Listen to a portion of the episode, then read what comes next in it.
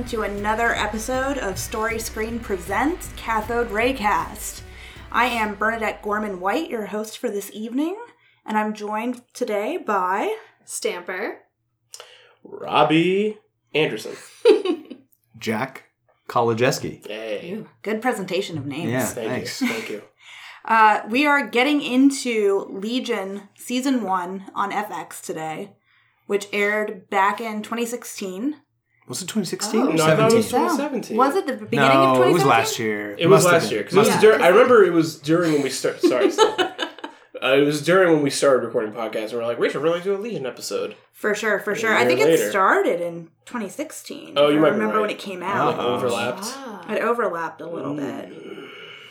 Ah, Regardless, we're here to talk about season one of season Legion. Season one of Yes. Legion, uh, which season two just premiered Yes. a week ago. Hmm I think today. Only one of But has we're- the scoop. We're kind of doing the uh, Stranger Things season two thing here, where we're doing the season one first. We'll come back around to two. Exactly. Yes.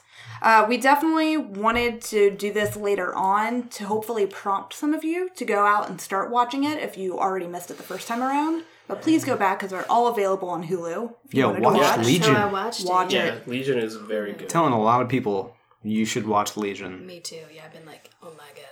So, Jack, these may be fighting words, but in that context of that year, when I thought Twin Peaks Fire Walk with Me was going to be my favorite thing on television of that year, it was actually Legion. Well, Firewalk with But Me. we're Firewalk not with Firewalk me. with Me, sorry. premiered Twin in, Peaks: The uh, Return. 19- Yeah. yeah. Yeah. Wow, you liked Legion more than The Return. I did. That's another demon we'll exercise on another Collectively. day. Yes. We can definitely Drama. get into But let's, blows. let's just talk about Legion for now. Of course. And uh, leave Twin Peaks out of this. Of course. But yeah, it's definitely exciting television. In a time where television is becoming more exciting, but I feel like there was a little bit of a lull.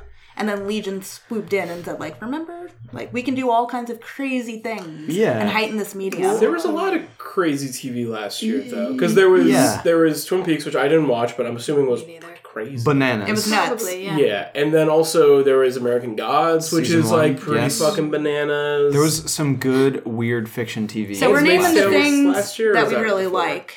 Which yeah. is like at the top of the pyramid. we for sure. Sure. we like weird shit on TV, do. especially like it's Yeah. it's more rare I think to see like a surrealist format on TV. Right. And Legion was For sure. Very surreal. Right Yeah. the chaos. So, for you listeners who might not know what Legion is about, Legion Season 1 starts out, it presents to you in the first episode that there is this man named David who has been in a psychiatric hospital for about six, Six years, dealing with the fact that he's been told his entire life that he is schizophrenic, to learn that he might not be schizophrenic and for the different reasons why. Mhm. And that is the basic premise to the show. yeah, and it's an X Men show, Yes. but like a low key X Men show. they slowly start getting into that Yeah. the further you go in the series. They put a lot of X's playfully in, In all the other- backgrounds. yeah, and also in the like uh, typeface for Legion. yeah. You see the door to Cerebro Yeah, in yeah. so for people who get it, get it. But for people who might not necessarily be into X Men, this is teaching you like you could get into this. there's a lot of Easter eggs Yeah. in there. I mean, For sure. Legion is from the comics, but I don't think that he's like a. He's not one of the big X Men. He has very interesting lore, which maybe we talk about later in the episode. But like, you know, I think when they were first talking about like when you hear the mumblings like FX is doing an X Men show, it's Legion. I was like, I don't know what the fuck that is. I don't know what that is. right. So I didn't know what to Because I'm wondering too, where is this linearly with the other lore? Like, where does this line up? hmm and we It can get in, yeah, good luck. Well, the thing is, rough. the movie lore is So already we're all on the same page. We're yeah. like, well, I don't know. I think that's one of the show's strengths. Is it? It's kind of within that X Men universe, and it is uh, 21st Century Fox, so it is. They can say mutant legally Right. on the Mm-hmm. show, um, but it kind of doesn't strain itself to exist within any of that too like other 21st Century Fox Marvel X Men stuff going Right. on. Like it doesn't have anything to do really directly or indirectly with the movies, like any of the um, any of the like already established X Men movies. Yeah, it's kind of its like- own thing. I think it was Right. Bryan Singer being a producer. That's pretty He much the a only producer, like yeah. link from the I other think there was a lot of big producers. I think James Cameron is credited as a producer Really? and some of that stuff too. Yeah. Yeah, uh, thematically, the, the vibe of the show when you're watching it, you're kind of reading it as like 60s and 70s. For sure. But when you get to the end of that first run, this first season, you do kind of have to go back and think about it because you're seeing this show, for the most part, through David's interpretation of the world. Right. Yeah. And, you the fact that one of the other characters that is later revealed that plays a big part in how you're perceiving things might not have been on the face of the planet realistically since like maybe the 70s or the 60s. Right. So you have to kind of wonder like, are we seeing it in this lens because of this is its actual time period? Or are we seeing it because it's perceived in this way because of this particular character, which we'll get into later on? Mm-hmm. yeah. So Well, it's do- really confusing. Well, I think so. The the whole show is structured in a way that is surreal, in a way that to the viewer is like very kind of keeps you off guard. You're not really sure what's really going on. You're not really sure when it's taking place, and I think part of what it does is sort of you guys have seen it follows, right? Yeah. I have not actually. I actually haven't. Okay, either. so I don't know that I want to from what I've heard about it. It's it. very good. I like it, It a lot. follows is cool. Um, but one of the things it follows does as a horror movie to kind of put the viewer on their like back back foot a little bit is by like making it seem kind of out of place in time. Mm-hmm. So they're showing you like scenes that clearly clearly it seems like the summer, like people that are swimming or whatever, and then the next scene they're wearing like heavy coats, mm-hmm. and then they're watching something on TV and it's like an old tube TV um, Okay. in black and white, but then at the same time they're holding like a phone that looks like it's modern day. not even modern day, like post modern day. Oh. So I think what Legion is doing in the same way is like like one of the characters, Ptonomy, is constantly Ptonomy is is constantly wearing like um like almost World War II era like clothing. He uses World War II era weapons. Um but like I think it's supposed to be sort of out of time in the way that like you're not really supposed to know exactly when it's supposed to take place and it's doing that on purpose by in introducing all these different elements that like put it in different eras kind of Right.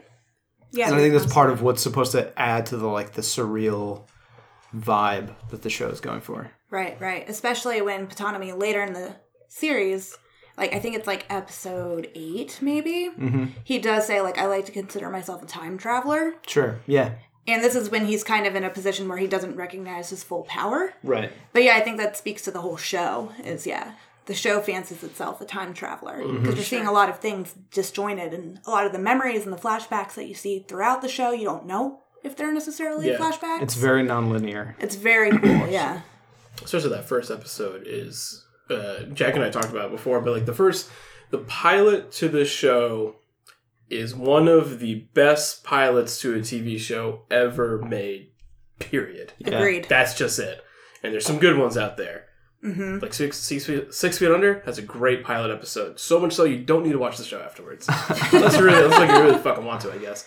Yeah, But- Mm-hmm. Twin Peaks has an amazing pilot. Like, yeah, certain shows definitely reserve that right. To say, Oh like, yeah, Exactly. and this show, is- like, you know, I think even when you're watching the second episode, when they start doing some world building and stuff, it almost seems like too linear. Even though, like, who knows what it, what is the real like reality of the show, even. But that pilot episode is it's like jazz, like it's it's chaos, but it's like noise jazz it's noise For jazz, sure. and like Yeah. not even just the soundtrack, but I think just like Visually. the visually, the cinematography, it's a cacophony Yes. of sight and sound because it like it it's just an explosion of you know it's it's it's a it paints a really good picture of how David's mind works Right. where he's a shattered human being and he just can hear everything who's to say that he can't hear all time as well who's to say that he even exists in one time period Right. Yeah, especially that first episode and leading into the rest of the season. Yeah, you're right. It's like you're trying to focus in on what's important, hmm just like David is. right Yeah. We're being presented so many different things. And also, we have to remember that we're looking through his gaze while he's dealing with schizophrenia and potentially these powers, but also under medication. right So we're Yeah. seeing things through this totally skewed view where he's just seeing this warped reality. We're being presented this warped reality, and we're wondering, okay, so what comes next? Like, what's real? What isn't real? hmm that's especially true in the first episode For sure, Yeah. for sure. It's almost too perfect that yeah, the the hospital he is in is called Clockworks, Right. and there's so many circular areas within Clockworks. We're trying to figure out like the rotation of time, the rotation of characters. Yeah, I never Definitely. thought of that. yeah, There's a lot going on in this show. Yeah, a Like, lot. I, a I lot. don't I don't know about you guys. I wa- rewatched all of this like in the past couple of days. Yes. Um, after seeing it when it originally aired last year. Um, so just going back to it and watching it again, having seen the entire thing, I was just like, even still, I feel like I could watch through a couple more times and still like you're still trying to piece it all together. I mean, even when was it you guys said like, oh yeah, he's been in the in the hospital for like six years. I was like, oh, like I didn't know because like time, Well, you just weren't in this listening. They say it. They They just- say Yeah, six years yeah. pretty Yeah. clearly.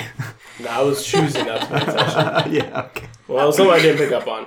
I mean, you know, not to defend my point, but like time is, like you said earlier on, is like very ambiguous, and like they they jump back and forth, especially in the first episode. They they jump just everywhere, but I think by the end of the episode, you like you really learn what's going on, which I think is like really like there's some artistry like there. Yeah. Not what's going on like plot wise, perhaps, but like.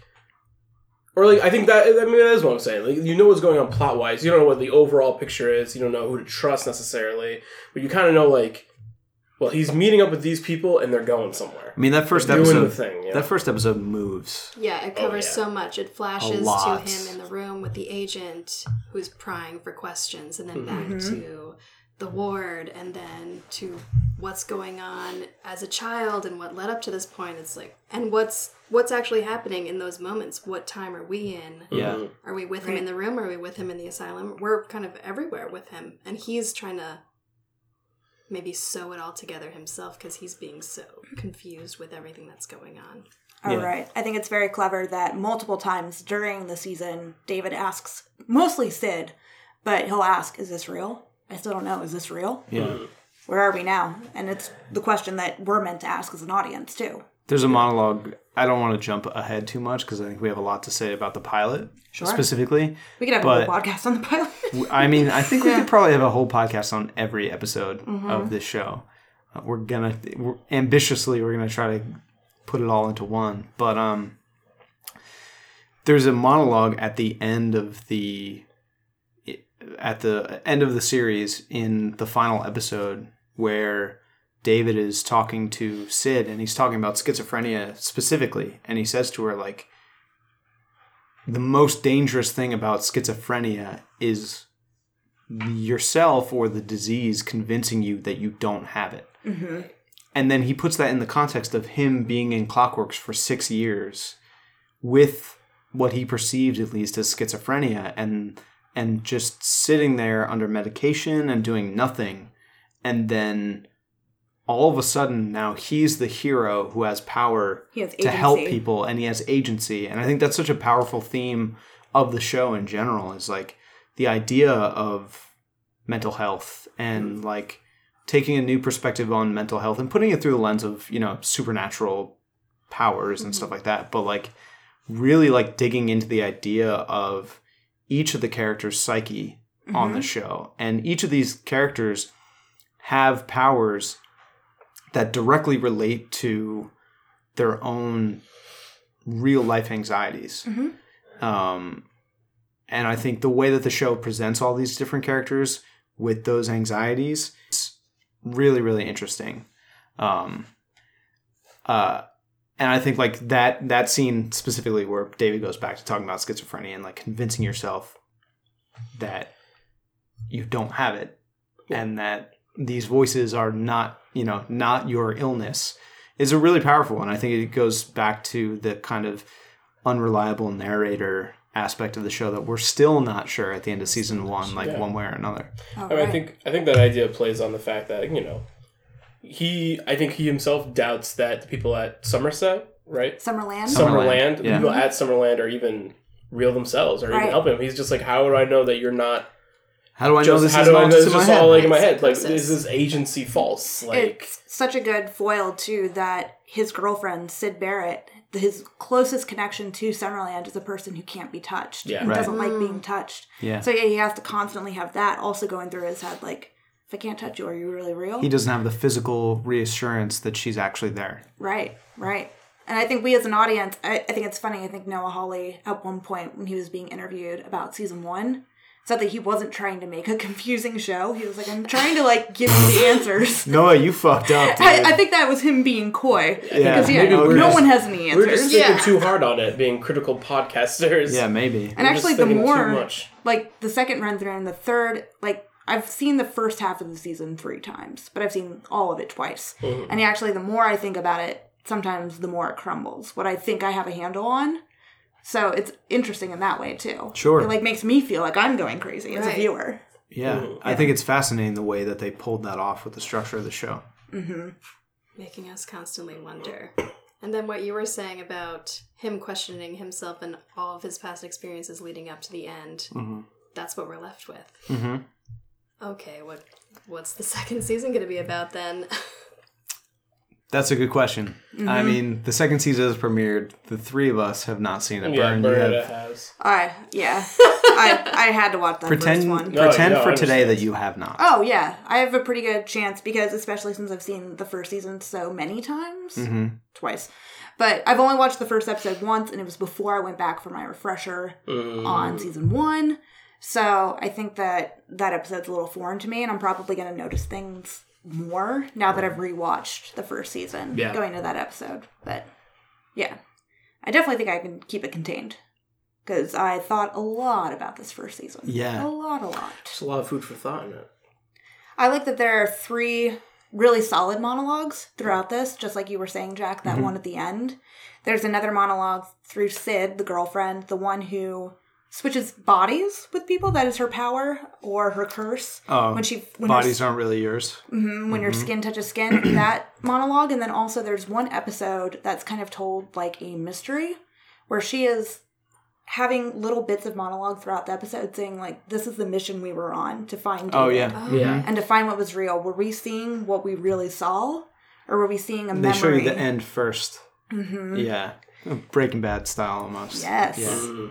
And then the third monologue that really stuck out to me was there's a character named Dr. Oliver Bird, Mm-hmm. and it starts out, I believe, episode four. Oh yeah. When you first meet him, right? Yeah. when you first like officially meet that You go. character, You go into the He- ice he opens Yes. Yeah. that episode. Yes. And you're wondering what's wrong with this guy because And he where kept is he? correcting himself. He couldn't really piece together a sentence. And he was- gives yeah, and he gives a story about empathy and fear, and he said these are the two that we're going to talk about throughout the rest of the series. Like Yeah. which one related to you? Are you more empathetic or are you more fearful? Hmm. Well, I, I think like this show itself has a very distinct way of writing and of acting.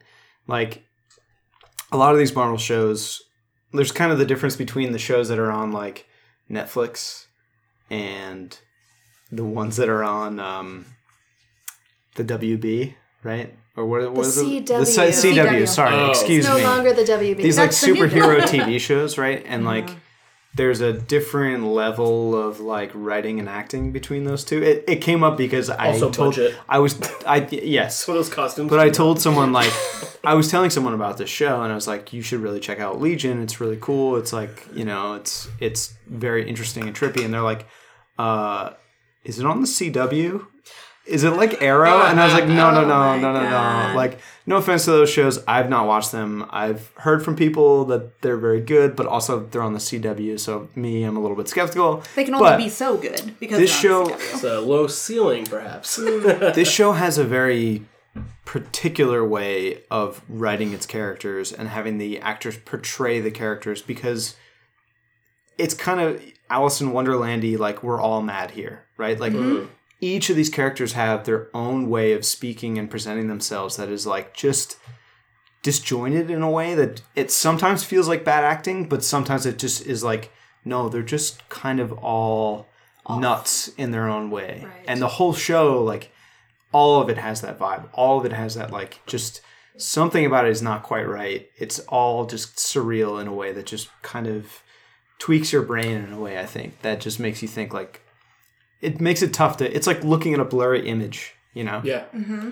I mean, I think one of the strengths of the show and the difference between like your CWs or even your Netflix shows is that it doesn't lean super hard into the superhero mythos Yeah. of what's going on. And I think that's to the show's benefit. Like, it is X Men show. These characters do have powers, but the show is not predicated on just what it means to be powerful. It's like what it means to be in control, what it means to be to understand what is real. And I think that you know you could do you could be a diehard Legion fan from the comics, but like that doesn't really help you here. And I think that's to the show's benefit. Whereas like you know when you're watching something like Gotham, you're just like, well, when am I going to see the next? When am I going to see Riddler be young Riddler? Where's the Joker? Dude, where's the Joker doing the Joker shit?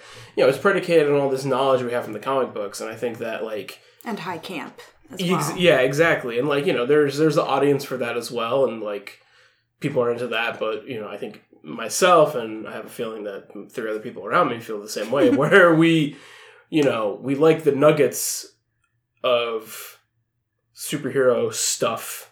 We all like Avenger movies and whatnot. We all like that shit, you know. But when they take the nugget of like those comic books and make it into something new and something grander, and like I, I did a little bit of research on like Legion from the comics and even like the uh, uh, Farouk and all that stuff, and like you know, it's interesting. But this is I can tell you guys already, this is the best interpretation of those characters that exists. It's just presented in such a unique way. exactly. I think from all of those different kinds of like comic book presentations. But they're they're pulling strings from the comic books, and you know mm-hmm. they wouldn't be there without them. So like to the source material's credit, like there's some really good ideas there. But like the show is is putting it on such a like high octane next level where so is the best interpretation I think we will ever see of these characters. yeah, yeah, Yeah, there's one character, uh, especially in the first episode, the only moment where it's like a little like, oh gosh, this is really superhero is uh, there's one character named Rudy,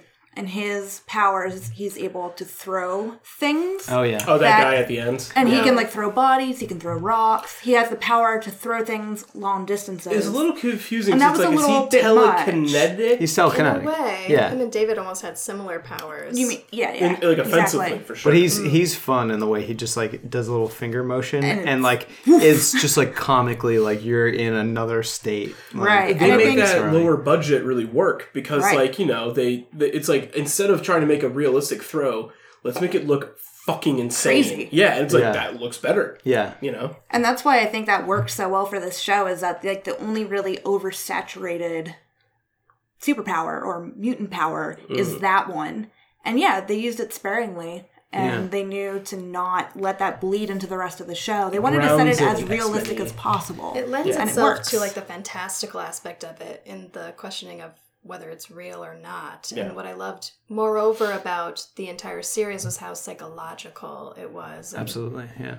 Just the constant questioning and whether these people were shades of something he's projecting the whole while because you just are I'll say it over and over again. You're just constantly wondering what's truly going on yeah even the way like some of the aerial shots when he is being um, rescued um, the way that they're all filing down and the way you know these villains are being kind of tackled and whatnot it almost felt like a video game like you were suddenly Yeah. in a video game and it's the then most this- linear a part of the episode you know Hmm. like they're all they're like doing like this kind of like escape mission Mhm. and it's the only part of the episode that kind of moves in a straight line Well, it's a long take. It's a yeah it's a very unbroken long it's all take. one take yeah. right hmm A lot of takes in that first episode are surprisingly well There are some maneuvered. there are some cool long takes in Exactly. the show. Yeah. You see Clockworks in a long take once, you see the facility in the pool in a long take once, Mm-hmm. and then that scene at the end, which is very impressive. Yeah, th- it's cool when they move through the facility in that long take. Yeah. Mm-hmm. You guys want to dial in on the pilot because, like, I th- I think we all probably have a lot to say about the pilot specifically. We already have, but like, Sure, sure. And that will lend better too to get into these characters too and who we like the most and yeah, for you sure. know, going through there. So yeah, that pilot opening up with the Who and Yeah. having that scene of like David growing up. Just great music in general, Oh like my throughout this gosh. whole Oh, season. yeah. oh my for sure. god yeah when they have the uh the Feist song later from I think it's from Metals. It's uh it's during the fight not to get away from the pilot we just Sorry, Yeah, we ruined it. just dialed in on the pilot. We just talk about Let's the talk music about the music. second. Way to go, second. That's Robbie. fine, that's my fucking bad. It's Not fine. to derail the podcast, but uh, I think one of my favorite like musical moments because there's a bunch. Like every episode either has like a mid musical moment or kind of a finale. There's one part uh, that has a Feist song in it, and it's when um, the guy who has two bodies, the guy and the girl has two bodies, Carrie. Carrie, Carrie. when Carrie Oh is yeah, getting the fight scene. the fight scene, and she's getting her ass kicked at the That end, and they're all just like beating on it. It's like this is so good, that scene is fucking amazing incredible. And because seeing he's the male Carrie also suffering Carrie the is- defeat. And he's fighting too. even yeah. before that he's like dancing as Carrie is fighting. Mm-hmm. There's something else going on at the same That's a song off the best Feist record. It's also. when uh, Syd is approaching the eye. And Right. When they're having their showdown and Ptonomy's been taken out. Right. Mhm. And it's like Syd making that He choice. takes the glove off. She saying, takes the glove off. I'm Like- gonna the yeah. switch. Yeah, yeah. This is my only way out of the situation and Right. to be in control. Yeah. Such a good, powerful scene. Yeah. Yeah. I want to come back to that when we start talking about the carries. Oh, yes. The two Carries. Their connection, It's one of my favorite things I've ever it's seen. so good. But let's go back to the pilot. My bad. Yeah, no, you're good. That's totally Lead fine. us back in, Burn. Take, Uh, take the wheel. Okay. so the pilot, what you get is what David has interpreted his life to be up until this point. What we're really getting in that first episode is David's institutionalization uh, and his relationship with his sister, who is like really his only connection to the outside world It's at very all. one, very one flew over the cuckoo's nest. Very much so. And dealing with uh, meeting Syd, and Syd kind of being his shining light, who also happens to just have kind of a strange thing going on herself. Yeah. But yeah, you definitely get introduced to all of these very interesting characters. Mhm. And then probably, maybe the most interesting character in the whole show, Lenny. Lenny. Getting to Okay. know Lenny. It's about time we talked about Lenny. We gotta Yes. talk about Lenny. We're, uh, we've Yes. been pushing it to the side. Aubrey Definitely. Plaza is not in the show, but she fucking is. Oh, sh- oh. What about Lenny Stamper? Well, what about Lenny and the weird shadow monster that pops up every once in a while, like that grotesque creature? The devil with the yellow One eyes. of the Yeah. most terrifying Which- monsters, and it's just like a fat white guy, but like They do It's introduce. like the epitome of horrifying. gluttony. You Yeah. know? It's- They Ugh. introduce him in the first episode as just, and for many of the subsequent episodes where you're still not really sure what this is, but kind like of there. especially in the first episode, you just get there are a lot of flashbacks to moments in David's life that he's evaluating that we come back to later on as they start doing the memory work. But flashes of moments of from David's life as he's being interviewed by Oh, uh, Hamish Linklater's character. yes, Yes. who they only say his name once, Clark. Clark. Yes. Um, They say it a little bit more towards the end of the season too. Yeah, right. In the last episode. Yeah, Clark comes back. He's Yeah. primarily in the first episode, and then he comes back later on. Correct. But and you don't really know who he is or what he does. exactly. Yeah. But you get flashes of David's life, and the, this plays in more later in the season where they're looking back at David's life, where he's episodes in his life where he is exhibiting traits of schizophrenia that may also be his power. Right. And then you see these like flashes of This creature. yes, this creature Glitches, they kind of call Right. it. kind Yeah. of yeah yeah and like it's such a cool way to like show this from in, in the first episode especially like the music the way the music cuts and it's like harsh violins every mm-hmm. time you Or see like a him weird, Yeah. like, and he's always just kind of like there in the fringes and in the background like especially at the end of the episode where they're getting onto the boat and he just sees him like Hiding in, in the, the little cave, cave. like the on cove kind of thing. Like Mhm. so good. Mm-hmm. But like Aubrey Plaza comes out of the gate as Lenny, like just portraying this amazing character. She's the best part of Oh. the show. Who's gonna fight me on that? Who wants to flip None this of us. table? None. No one. no one at this table. I was gonna say because I had my brass knuckles on, ready to No. whack one of We're you guys. with you. Like, I, will- really I- thought that she's autonomy. was- she's Get out of here. she's the best performance. yes, and not even best- close. It's not even close. She's the best performance. Oh Oh, yeah, yeah. Dan like, a Stevens is admirable. I think Dan Stevens does a really good job. Well, Jemaine comes close. I think. Yeah. and oh, for, Jemaine, oh, for sure. Yeah. Jemaine And the Clement- carries. And the Jemaine characters. Clement Carries. is a fucking gift to the world in everything We that don't he deserve does. him. His voice. You could oh, just Oh, absolutely. Have you guys seen Moana? No, actually. Oh my god! Is he a vo- His- voice I've actor? heard he's good. His song in Moana is amazing. He's the crab. Okay. Yeah. That is the best. That's the It's best case. incredible. Jemaine is a crab. That is Yeah. the best case, and I've been told He by many, many stuff. people that Moana is good. Moana that's is the, really is one of the best. Like If they would have digital told you that animated- Jemaine was in it, you would have seen it already. That's the best case anyone has ever made for watching Moana. So. his his one song in it is like one of my favorite Disney songs. okay, Period. cool. well, you guys haven't amazing. seen Men in Black 3 yet. But you need to. No, also, I. Jemaine. That's so So Men in Black Three come out. the That's first like, oh, yeah. case I've ever heard of. You should watch Men in Black Three. So a lot of a lot of interesting. A lot of stuff Jemaine stuff Got a lot going on. work Why to do. uh, Fly the Conchords, Jack? I have seen Flight of the Conchords. Oh, So I was gonna say good. Jemaine is in Fly of the Conchords. Oh, he's interesting. One of the main He's one of the characters in. Conchords. Yeah, he's one He's of one the of the two Conchords. Conchords. I see. Yeah. Interesting. And oh, 50%. oh, he flies. Yes. Oh, he flies. So yeah, I love that in that pilot episode that Lenny is a character This is why she's the host. uh, that Lenny, you don't really know the context of this character at all. And you see that she is a friend of David's and she exists to other people because other people also have conversations with her. It's Right. not just a figment of David alone, it is a character that you think could very well be another patient in Clockworks. And then you see her murdered in the context of the first episode. Right. Right. And then later on, you see her ghost haunting David. Right. And of course, because David is schizophrenic, that makes sense to him. yeah.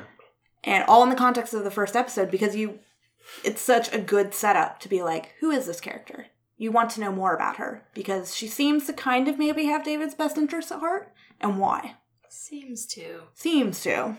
But so much of that is just goes back to like the major theme of the show where you know Syd says it in the first episode like your whole life you're told you're not normal. So David exhibits or he sees all these things like he's talking to Lenny after she's been killed.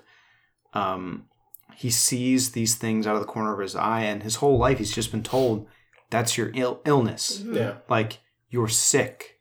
There's something wrong with you rather than being critical about any of these things or thinking about any of these things. Yeah. If you're born exactly. and someone tells you you're allergic to peanut butter and you're not, you're gonna grow up your whole life thinking think you're you're fucking allergic to peanut butter. Exactly. peanut You know, butter. you're just Like- not gonna do it. he and that's that's the line from Syd is like, you know, you're told what's normal and you're told when you're not normal, but how does someone else know, right? Right. And I like that she does say too, she was like, so she's sitting in a group session with a bunch of different characters in Clockworks. And she was she says to the one who is moderating this session, like, all right, go ahead and tell us again why we're all crazy. Right. And he says, Oh, speak to that. What are you saying? She says, Well, you know, we're told that the thing that put us in here is what makes us crazy, but doesn't that just make us us?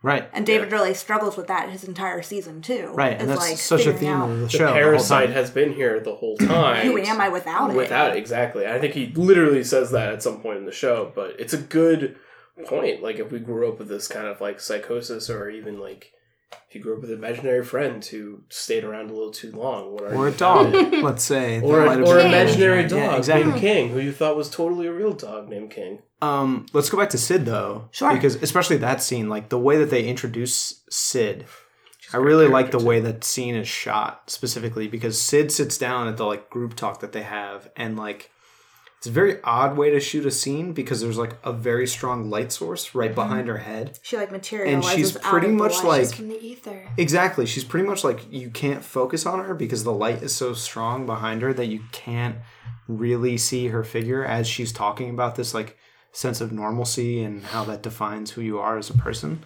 So, what do you guys think about Syd? Yeah, I wish that Especially was that almost scene. Her first introduction because you do see her just a little bit earlier Right. in the episode, and David instantly walks in on her, and so does Lenny. I love the way Lenny talks about her in that mm-hmm. scene. She's like, "We have a new contender in the Yeah. race." She's got a nice rear or whatever she said. Yeah. yeah, It and was he, like so weird how like misogynistic Lenny is, and like she's just like gross. Like, Well, she's like, well, we found out find out well, later. we find she's out the later, voice in David's but like head. the uh, you know to to see her what he's thinking. to see her in that opening scene, you're just like, who the fuck is this person? Why But does I he say think these things? That's this is where it gets crazy. Is like I think that Lenny in that scene is an actual person.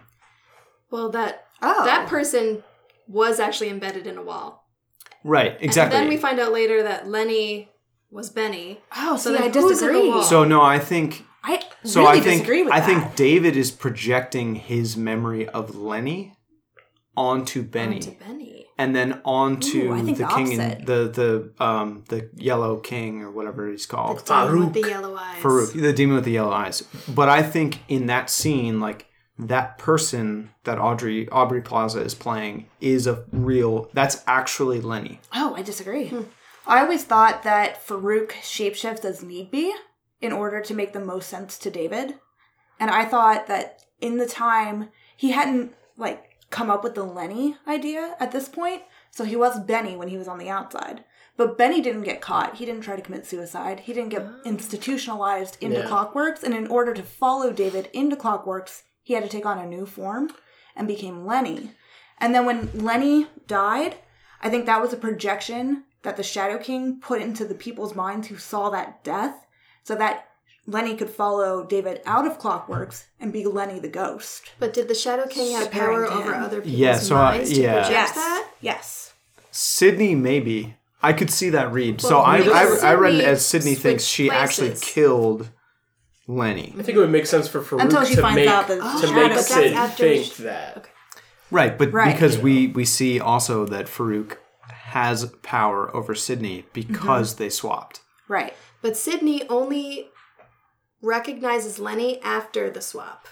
So there's no interaction between Lenny and Sydney So- prior to her swapping bodies with David and then understanding and being able to see through his point of view, I which we see later in the season. I don't think Farouk actually has power over Syd though, despite them swapping.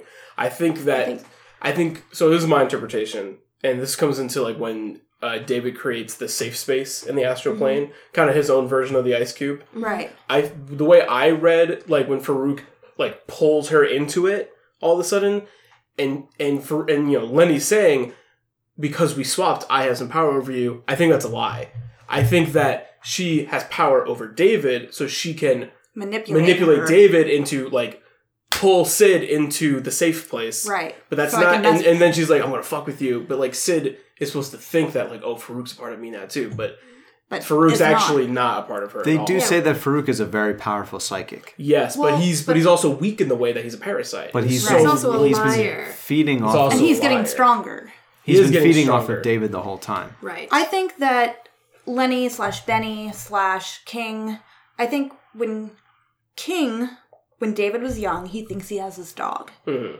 And the sister says, We never had a dog. Right. I think that was in the youth of Farouk's powers getting stronger and stronger through David. He manifested as king, only David could see him.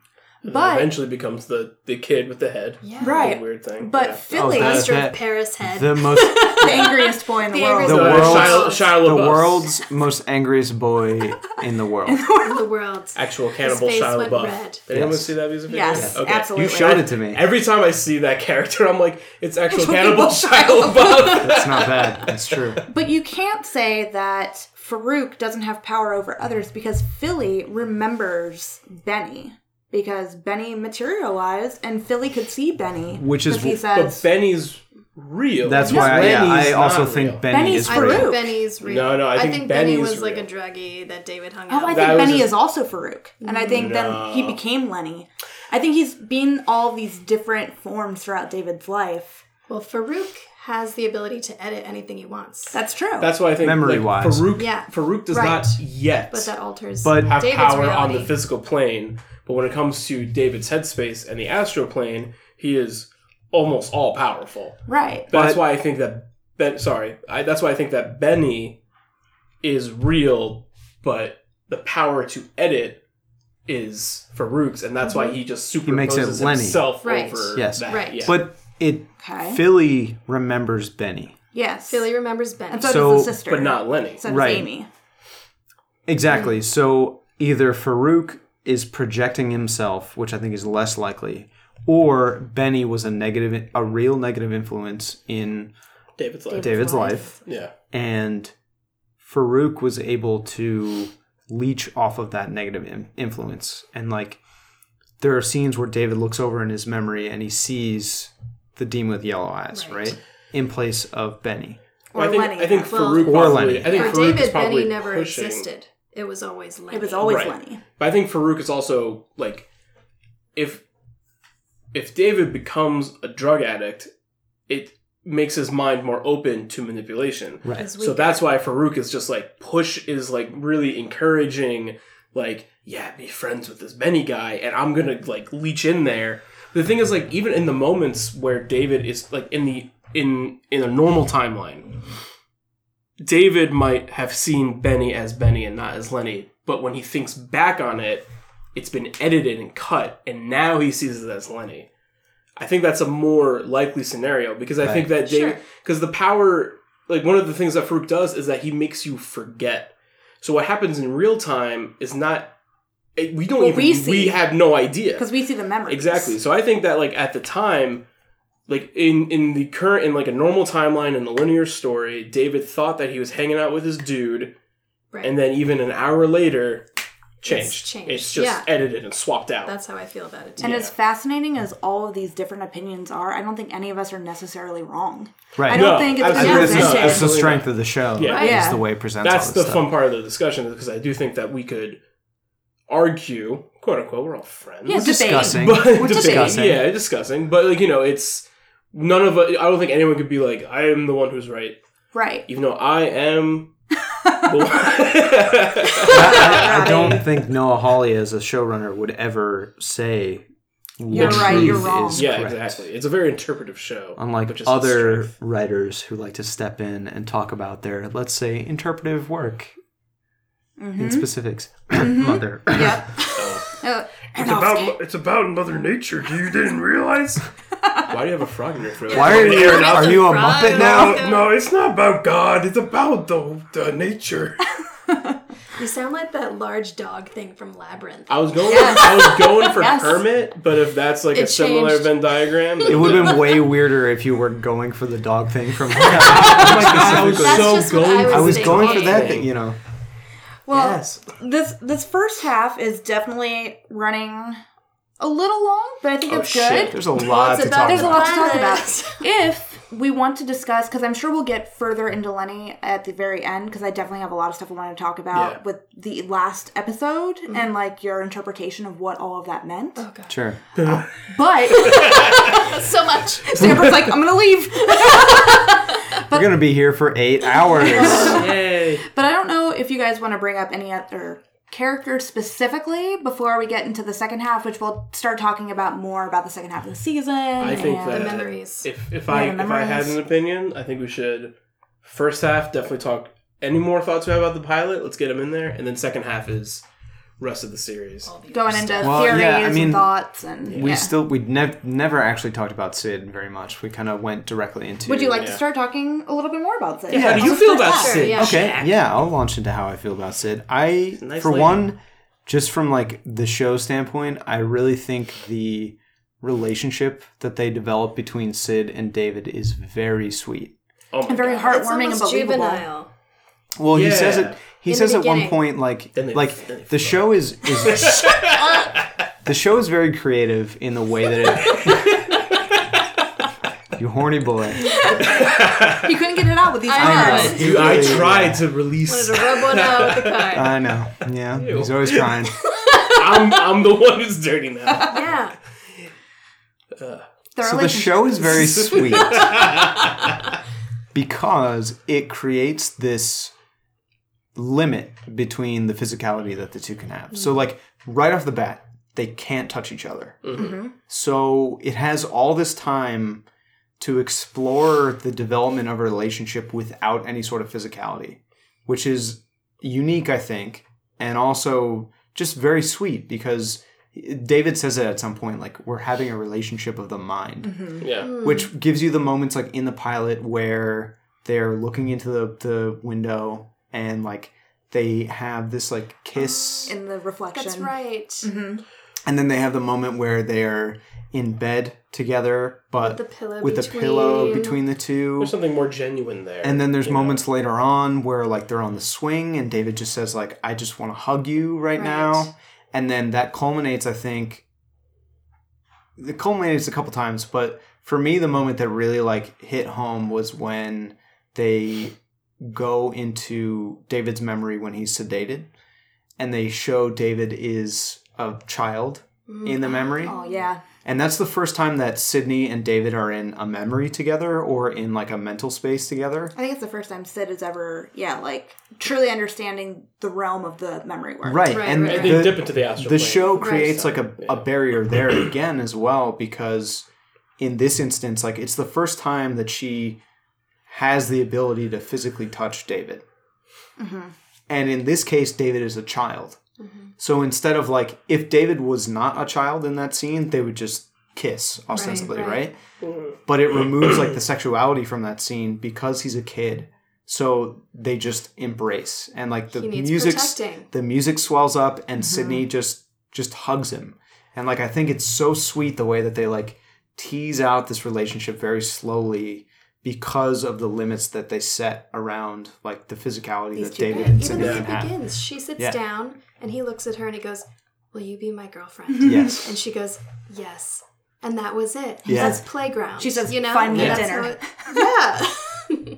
yeah It's very sweet. I I agree. I think uh, like when we were starting to talk about Syd, the one thing I have in mind is like she's just the best girlfriend because she has like a few lines where she's just like I'm gonna save my man or like stuff like that. I'm like you're so good. He's my Like, man, so I want what he wants. him. Exactly. but they develop a relationship without touching at all Yeah, and like the Exactly. show is the very careful like it gives you that Romance of the physical, mind is a it good way gives to- you the physical the payoff heart. la- Mhm. later on but it like it lets it gives the relationship a lot of time to develop without that physicality and i just think it it's a very sweet relationship that's rare to see on screen And it's very pure. Exactly yeah she fills the the rogue kind of archetype from Yes. the X Men shows. Right, yes. but it's handled just so much better. Probably because the love interest is not just like I'm the Ice Boy. It's just like you know he has like powers that transcend and are, are far more interesting than just Ice He's Boy. a godlike. He's he's he well he's he's a god in a in a very specific realm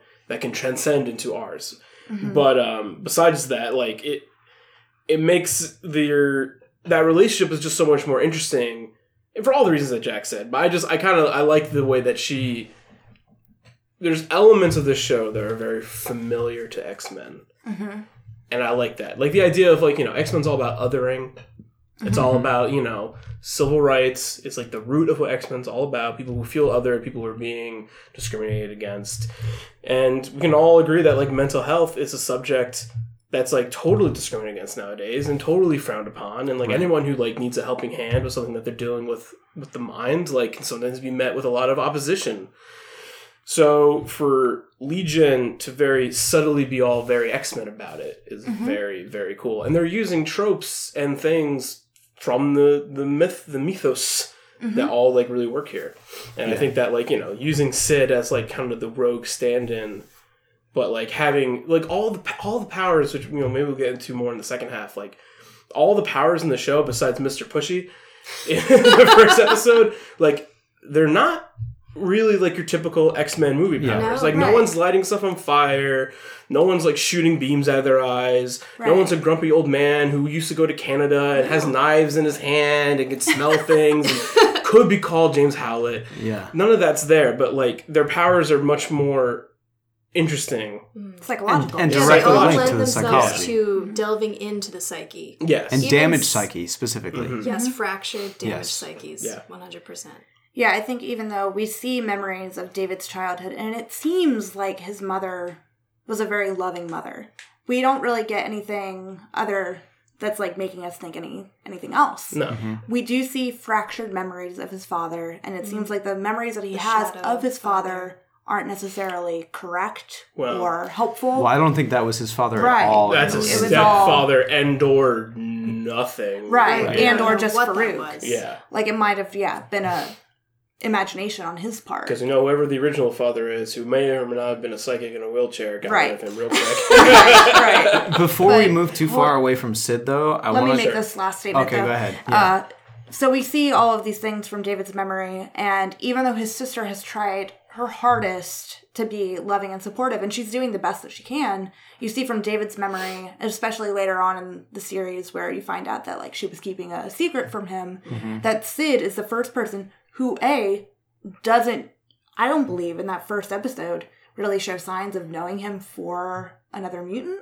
She just Oh, knows him as another human Right. who deserves to be loved and deserves to be told you are normal, even though people are telling you you aren't. She You only knows what's up love. when they swap. Right, And then she only knows up more And when she she, only swaps knows- into the right place at the right time, which Right. is with the other mutants. Right, and she only yet understands that something is wrong with him, literally wrong with him, when she said it was so loud, and I saw all these things that I shouldn't have seen, Right. and then I killed this your friend. Person, yeah. Yeah. Right.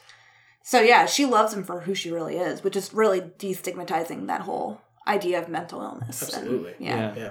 She's a great character. Yeah. There's a I lot of great I characters. the last point I wanted to hit I was I wanted to well talk about just the idea of her power and how that can be directly like talked about in the mm-hmm. like aspect of intimacy problems and mm-hmm. like and like they later portray when they all are in the kind of vision of the of Lenny's like projection of the hospital mm-hmm. where they're all kind The of astral plane. yeah, in the astral mm. plane where they're like they're in the hospital again, but now they're, it's a little a little bit different, and like it's their actual problems. Like they're talking about their real problems in the context of like how their pa- powers kind of manifest, but they're all convinced they don't have powers. Powers. taking the power out of it, yeah. Yeah, but I just wanted to talk because I don't know if we'll come back to it about the scene right after David and Sydney have their first like intimate contact in the astral plane, and Sydney tells him the story about the first time she had sex oh my fucking Oh god. yeah, with her stepdad. with her stepdad. Because you want to talk about like intimacy problems, Yeah. and Was it a dealing was it actual stepdad or her mom's boyfriend? her mom's boyfriend. Her mom's oh, she says, boyfriend, yeah, her mom's boyfriend. the Yeah, where she says like, David asked her like, "Wait a second, was that your first time?" And she says, "No." No, No. I Get was ready. My mom. yeah. And then she describes the story where she swapped places with her mom because I don't think we've actually said it out loud, but her power is anytime she physically touches someone, she swaps bodies with them. Mm-hmm. But then Ricochet is kind of back. It, it depends Right. on the strength of her power and her age of how long she is that other body. Right, mm-hmm. but she swaps with the person physically. Physically, she So it's her, her same mind. Basically, In the no, body. no, her mind goes to the other person's body. But when it wears off, she's in the same place, but her body comes back to where her mind is. yes. Yes. Okay. Yes. Yes. Just making sure we're on the same page. Yes. No, I think So that is she correct. swaps with her mother, who was mm-hmm. passed out drunkenly on the couch Right. in a night where she was with her her, her mother's boyfriend. Mm-hmm. She touches her mother, swaps places, so mm-hmm. now her physical presence is her mother, but she her mind is still her mind. And then she goes has to have sex with the mother's boyfriend, mm-hmm. and then halfway she says, "While he was inside of me," Right, which right. is dark because. She just specifically says she's 13. 16. No, 16. 16? I thought she said she was 13. That would be even worse. She was 15 or 16, Terrible. yeah. 16, I think, is what she said. I and while they are having sex, she turns back into herself, like her own body, Mm-hmm.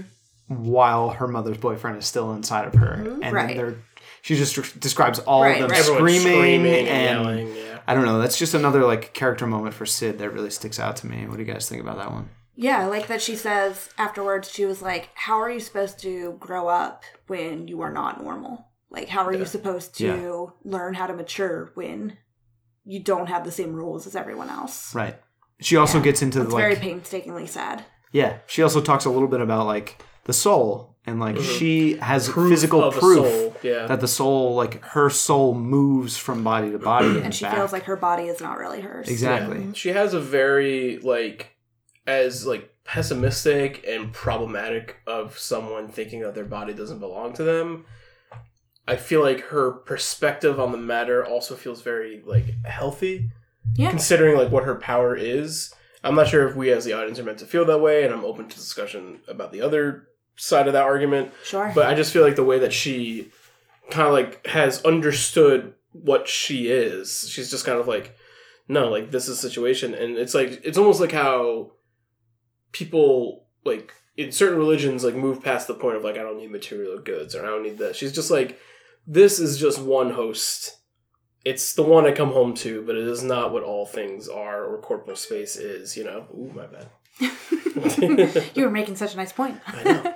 But um, you know, I, I I really like that perspective, and I really like that she feels that way. Even though I think like I would like her to feel like her body belongs to her. You Yeah. know, like I, I think that is problematic, and I think that the show is evoking that feeling on purpose. But that's how I feel about that moment. It calls to question how long has she been aware of her own powers and how long has she been without that that form of intimacy. The fact that she Mhm. went out of her way to touch her mother so that she could experience this with another man makes you wonder had she not been shown affection in other ways, in healthy ways. Um, and the experience that she had with the boyfriend um, and the detachment from her own body not to get too heavy is very similar to how perhaps uh, a victim of molestation Yeah. might feel that their body doesn't belong to them. I think that's absolutely what they're going for. I think that's like the the idea that they're invoking there. Right. Yeah. Because she gives that backstory too of what her mother did. She was a socialite, and she would have lavish parties where Yeah. all these adults would come, Mhm. and she was a part of that. Right. And you wonder how many times in the past, yeah, that she maybe experienced something before her powers manifested. Not necessarily sexual intercourse, because she is, I think, very honest with David Yeah. and tells him like the truth about her actual first time, but The how many times she was seen. approached, Right. and if that manifested her powers. Or even like peeking through a of- keyhole and seeing something go down, you know, Right, inspiring right. like curiosity or something. what kind of distress because it seems like For a lot of the x-men powers manifest themselves during times of distress Yeah, I mean, it's like I think a that's symptom of yeah. the stress, the distress. I mean, I think that's usually in like the movies, even, and I think even with David, like they try to like induce stress because that's like when your power will definitely trigger. Right. You I know? mean, they show Right. very clearly like the Mhm. first big telekinetic moment he has is when, Is when he's, he's freaking out, He's yeah. stressed out with his relationship with Philly. Mhm. yeah i think that's really good i'm glad that you brought up the whole idea of like her pushing her her mind into another body and then her body catching up later on i think that's Yeah. a very adept way of looking at it and i think uh especially for that last episode which we'll get into later on uh how that last couple scenes how the last couple scenes played out and Yeah. how that works for sure Yeah, because i've Almost struggled to- with the last had to couple take scenes. notes. on the that the one, relay yeah. the relay race that Yeah. happens Oh, at for the sure. end. Yeah, for sure that one shot where she has the yellow eyes is so good. we'll talk about it. She's so beautiful, regardless of what she looks like. But oh, yeah, oh, it's a she very is, she cool, is, it's a she very is cool yellow fantastic. shot. fantastic. Yeah. All right, well, I think we're gonna wrap up this first half. Thank you so much for listening. If you have not seen Legion before, please check it out on FX, and you will You're know probably confused if you haven't seen it yet. you will know that it's so rife for discussion. Like there are so many things to talk about. We're not going to talk about everything we even want to, but we're glad No. that you are on this ride with us, and we'll be right back.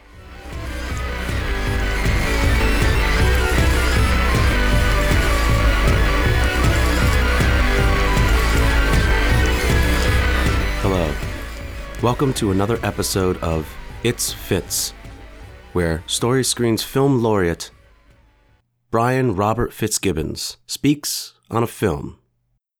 Today, Fitz will discuss the 1996 film by the Coen brothers, Fargo. Fargo. The first time you see Fargo doesn't it's not as good as the next 8 times you see it. Coen brothers are probably I don't know, I used to watch movies more and I always liked directors or writers. So like all Coen brothers movies I would watch, Quentin Tarantino, um, Paul Thomas Anderson, but yeah, Coen brothers even if it, they're not that good of a movie, it's still worth watching. Like their remakes and whatnot. But Fargo is really good. ah, I don't want to describe the movies. Gotta get that TruCoat. Wait, nah, I can't even do it. what does he say? He's like, my friend used to do it well. Oh yeah, William H. Macy. I'm not, I'm not on anymore, right? No, William H. Macy. yeah, you could use it. But uh, William H. Macy is like the. I got that TruCoat. This has been another episode of It's Fitz.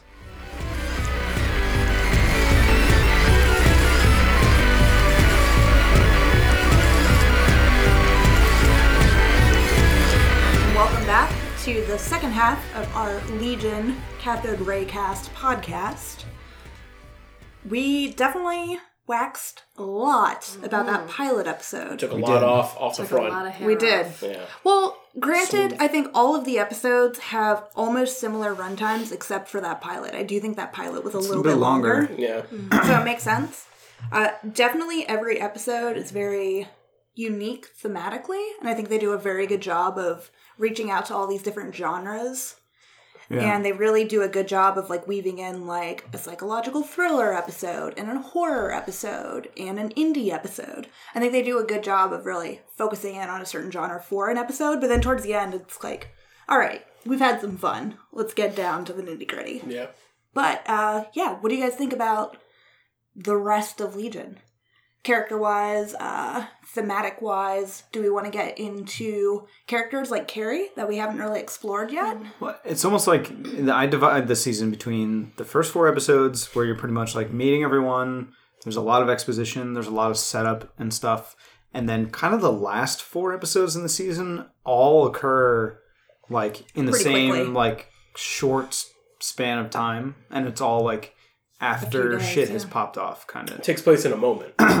Definitely. well, where the gun's going on. Pretty much, yeah. So like the first, I will definitely want to talk more about those first few episodes because, like, like you said, things like Carrie and Ptolemy or t- Pat- I keep saying Ptolemy? Ptolemy. Ptolemy. I don't know why I think it's Ptolemy.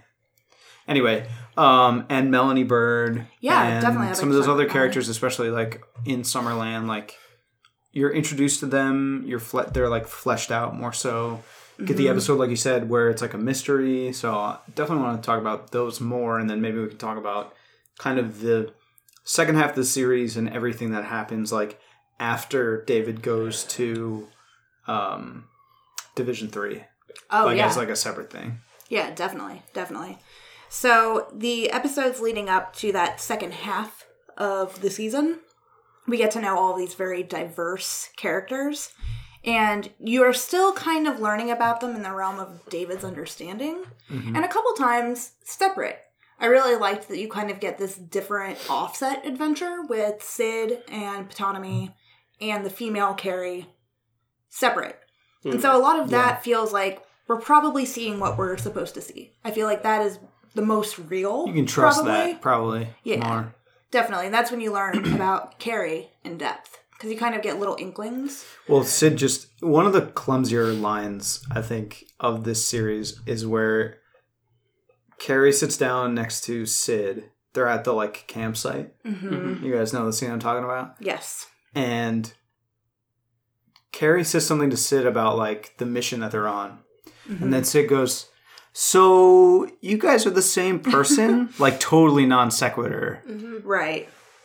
And I feel like since we know that Syd has been with them in Summerland a little bit longer than we have But been, barely. but barely, Yeah. it's kind of like, all right, so just now you're getting into this? It's weird because So- it, it feels like when we meet Syd post episode one, or even like post like like during David's rescue, she feels it feels like she's been a part of that like espionage crew for a really long time. She feels at way more confident. yeah. that's for yeah, sure. and like Yeah. it was. I remember the first time I was watching the show, I was very confused. I was like, so is she like a sleeper agent in the like in, In like Clockworks? clockworks and stuff? And you kind of figure out that she she was not. She was only there really, you know, a few days max before David was. You know, Yeah, it was by total accident that she Yeah. was taken in and anyway. and it was kind of weird watching the season again this time and. and realizing that be like oh it's, it's weird and then it kind of makes those moments a little bit weird too where it's like so you guys been doing this mission for a while, you just haven't brought it up because like David got an explanation like pretty early, right? right. They explained it to him before. I yes. think. Yes. They explain it without really talking about it. They don't show it as much. Correct. Yeah. Correct. Yeah, it's definitely interesting because you know David as a character who hears voices, Mm-hmm. and then he almost seeks an immediate kinship with Carrie because he doesn't know who Carrie is and what his power is. Right. And he was like, "Oh yeah, I talk to voices too," because he hears Carrie talking to someone. He's like, "Oh, I'm sorry, are you talking to me?" He's like, "No, I'm talking to Carrie." He's like, "I thought your name was Carrie."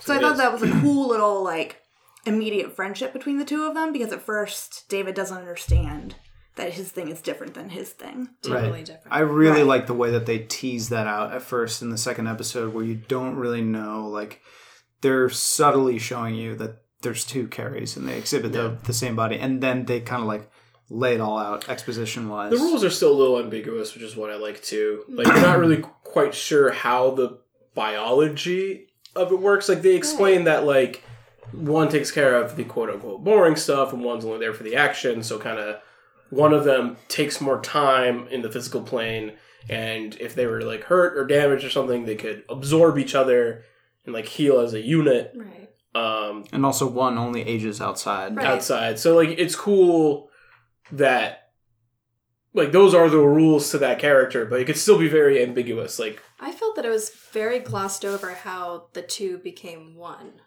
Maybe I missed Thi- something. So watching it the second time, like it confused me the first time. It didn't was not any clearer to me when she starts describing. I like, think it's on purpose. it was very a- quick. a the native girl comes out, Right. and then nine months later, a white boy pops out. Like, didn't I? I guess and then they were just together.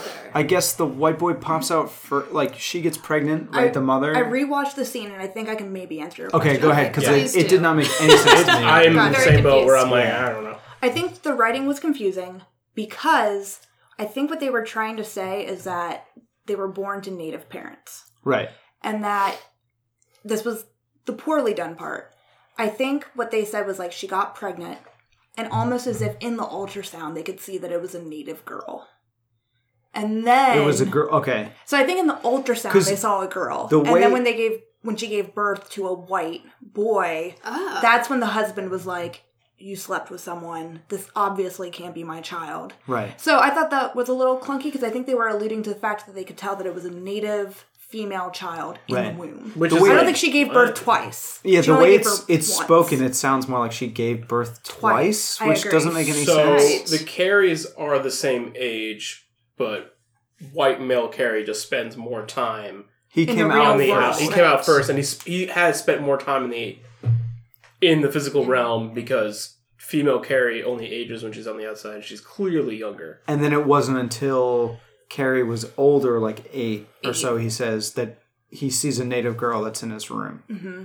So But then was she's eight when he sees her for the first time, right.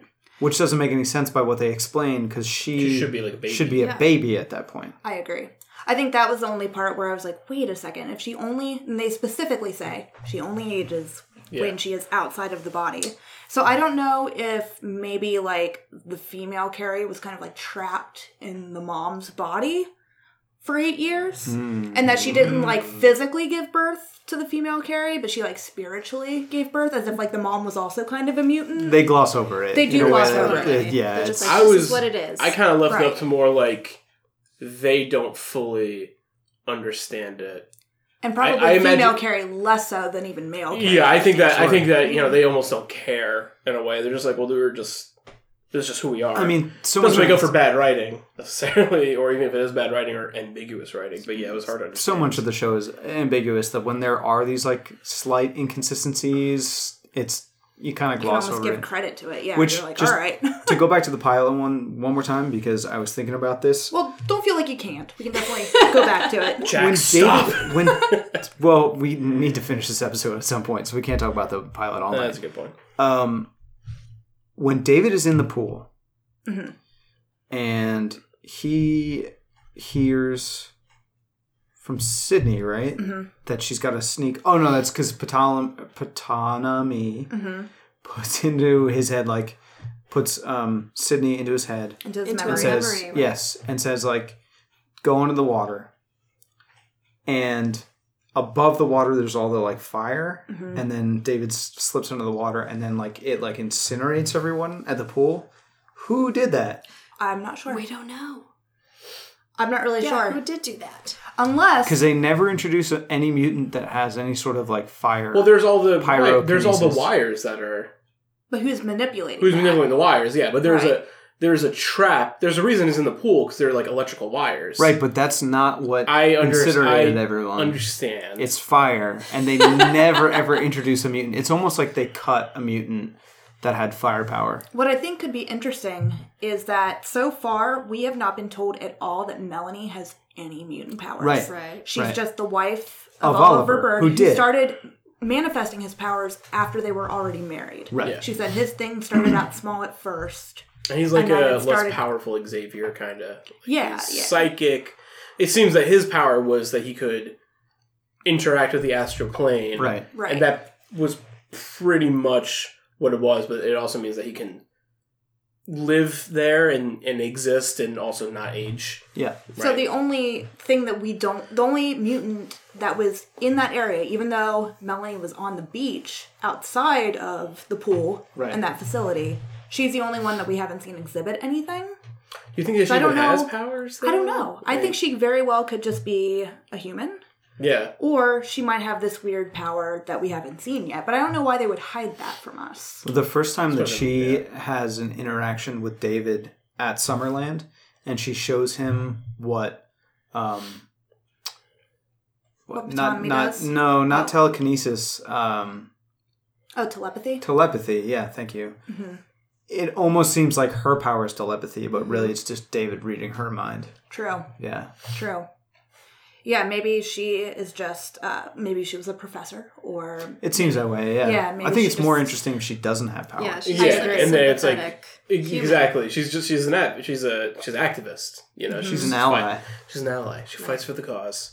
Yeah, it would have been kind of interesting to see if there was a mutant who had the ability of other mutants in their area who might have like helped use David's power because Mm-hmm. very clearly later on you see that Farouk manifesting through David and David himself can just like completely char a person. In Oh, an they can instant. just Oh, like right. destroy them. Yeah. Right. right. I mean, that's like you know, I think that's the difference between like Jean Grey, Charles Xavier, and David is that Charles Xavier can't like move things with his mind, but he can like talk to people and go into your mind and make you see things you don't see.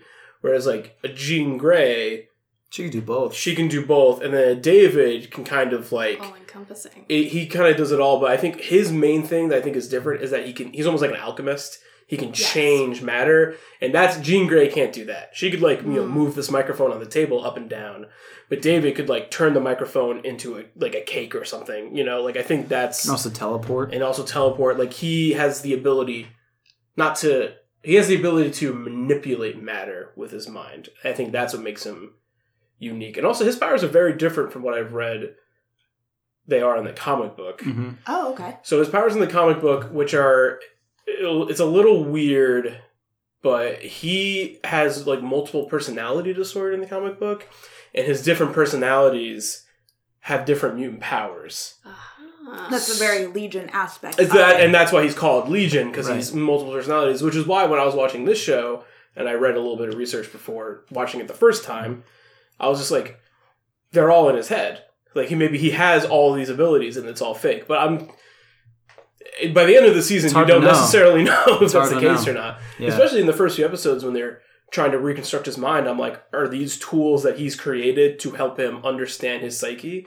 Because the powers are so aloof and weird. right? But I that is a theory I've kind of since distanced myself from. I think they're also straying away from that as well. But the idea, the name Legion, you know, it comes from that root of his powers a in the comic multiple books. He's of- yeah, multiple, many. he may- yeah, being many. So Yeah. it's it's interesting to see how they'll tie that in season two wise. I do Right. think it's really cool how over the course of the show they really make his powers just seem limitless. Yeah, he's a, he's a god. Yeah. Like I love when he can shift people into the ground. I think mm-hmm. that's like the coolest and also like very good like budget wise how to show like omnipotent power. He's It's just be, like you're in the fucking people up. fucking ground. Yeah. Like or when he like just like makes everyone kind of like suction cup to each other and make that weird Yes. body tower, which is like very Hannibal esque season one, Mm-hmm. episode three. I like all that. Yeah, definitely. I think Noah Hawley does a good job, and I don't know. Yeah, as you said, I haven't read Legion.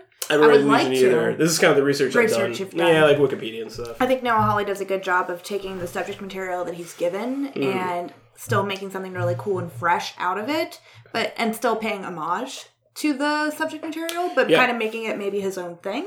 It's So I don't really know what to expect either. Without being super X Men. Right. And I like It's its that. own thing. It takes it takes the elements of X Men that like I think interest me personally. I can only speak for myself, but like Right. the things about X Men that I'm really into, it's not like Apocalypse where it's just like we're all gonna fight the blue guy. yeah. It's just like we're all fighting for equal rights. We're all fucked up in our own ways. Yeah, we're, like, like we're your all- own we trying have to our deal dance, with That's it. what it's about. Yeah, and that's Right. like that's the part that interests me, and I think that's where the movies have kind of really ran away from, which is I think a big disappointment. But maybe Yeah. New Mutants will come back to that. we'll see. That'd be cool. I will Seems like that's what they're going for. I watched Apocalypse between watching Legion again hmm for this podcast. I was like still hungry for more, and I was like, I'm gonna watch X-Men. Apocalypse, which is the Oh, only no. X Men movie that I haven't seen. I was Oh, like, maybe, no. X Men Evolution, and it was so bad. It's not very good. I at really all. Is that the most recent one? Yeah. Yeah. Days of Future Past is a good movie. I enjoy that film. but it ruins all continuity for any. It's it's crazy that it's not the last one because they like basically take continuity and they just like destroy it with a hammer. And Oh, it's totally. like stop making more movies after this. Yeah. Yeah. You've ruined everything. Like Which it's is good. why they do such a good job with Logan afterwards, because they're just Yes. like, maybe all that happened, but like the important thing is the characters. Exactly. And I think that's kind of like the same sentiment as in Legion, where it's just like, yeah, sure, maybe X1 and X2 and X Men Origins, all these movies do exist in this timeline. It doesn't fucking matter, though. You know, We're we don't. We're not. We're not these concerned. We're concerned about this moment. And we're not even sure that all these characters are real. So don't Don't worry worry about about, don't worry about uh, Blue Oscar Isaac. We're gonna figure this out together. definitely don't worry about him. No. So one of the moments before we get to the moment where they're put in the astral plane and they kind of start reliving themselves. Before we get into that, I want to talk about Dr. Poole, his therapist. Oh yeah, And I kind of want to get into who we think Dr. Poole is overall, if we think that he was seriously David's therapist, who mm. ended up getting murdered at some point, and then the eye, Walter, kind of like assumed his personality, or if maybe Dr. Poole was Walter the whole time. I'd like to think that he wasn't. I don't think that he is. no, I don't. I don't even think he's Walter. Once he's in Division Three, like in the cell. How do we? Oh, you think Walter. So is that what you're? I just don't know what to think Well, about. I think we're still not quite yet at Division. I like. N- no, no, no. We're still, still like at Summerland, right? Well, there's for a now. point bef- the episode before they go to get David at Division Three, like Go before. to get Amy. Well, Amy after David has already left. Well, they start seeing the glitches in the Walter memory. That's kind of the first glitch. Yeah, when uh, when Syd, Ptonomy, and female Kerry hmm try to hunt down David. David has That's left. episode three. Yes. Yeah. And they're trying to figure out where he has gone, and you start finding out about Benny instead of Lenny. hmm And then they find out, oh, Doctor Poole was like, he's in a uh, what's the word Oh, Doctor it? Poole. Yeah, I'm thinking of the other doctor. Sorry. Go Gotcha. back. Yes. Doctor Poole is David's therapist, Yes. Mm-hmm. who he was going to rob for his last job. He has the recorder. Right, he has that's the, the He's in the lighthouse. What did the He's in the stars White say? House, yes. Right. And then they go to the lighthouse, and Doctor Poole isn't there, and it's Walter, the Eye, impersonating Doctor man. Poole. We are led to believe that maybe David killed Doctor Poole, or do we think Doctor Poole is a real person at this point? Well, Because that, that was one thing that I was kind of wrestling with on the second watch through. I was like, I think there's more to this than maybe I thought about. I think the we- eye killed Doctor Poole. you think so? well, how do we think the eye's power works? They really, really- never explain. But it. like, so does he have to look at someone while they're alive to chameleon into them, or does he have to just look at a picture? Like, I think It they don't. They don't give us that answer. I think for a reason, Right. but- In that first episode, it almost seemed like he had to carve the figure out of like wood. Oh. And then he becomes the figure That'd be fucking in like a human form. Because you see him like whittling into a dog form.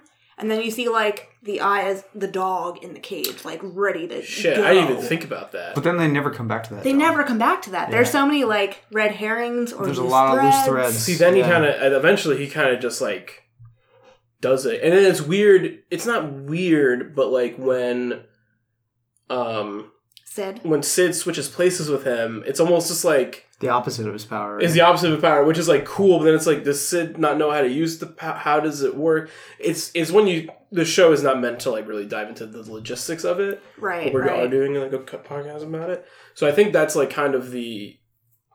It, it's hard to say whether his therapist is real or not because for the eye to assume his identity, it's just like, well, what process does he go through to do that? Can he just like do it? And if he can just do it, I feel like we would have seen him do it A lot. way more, right? So that's what makes me think there's like a process. Maybe I'm getting too into like the nitty gritty about it. I don't know. No, it was just like a small thing that I wanted to talk about because I feel like they didn't touch on it enough in the show, but I was definitely curious about him. Yeah. Because you hear that when Summerland started, it was Carrie, hmm Oliver, Melanie, and Walter was kind of with them at the start.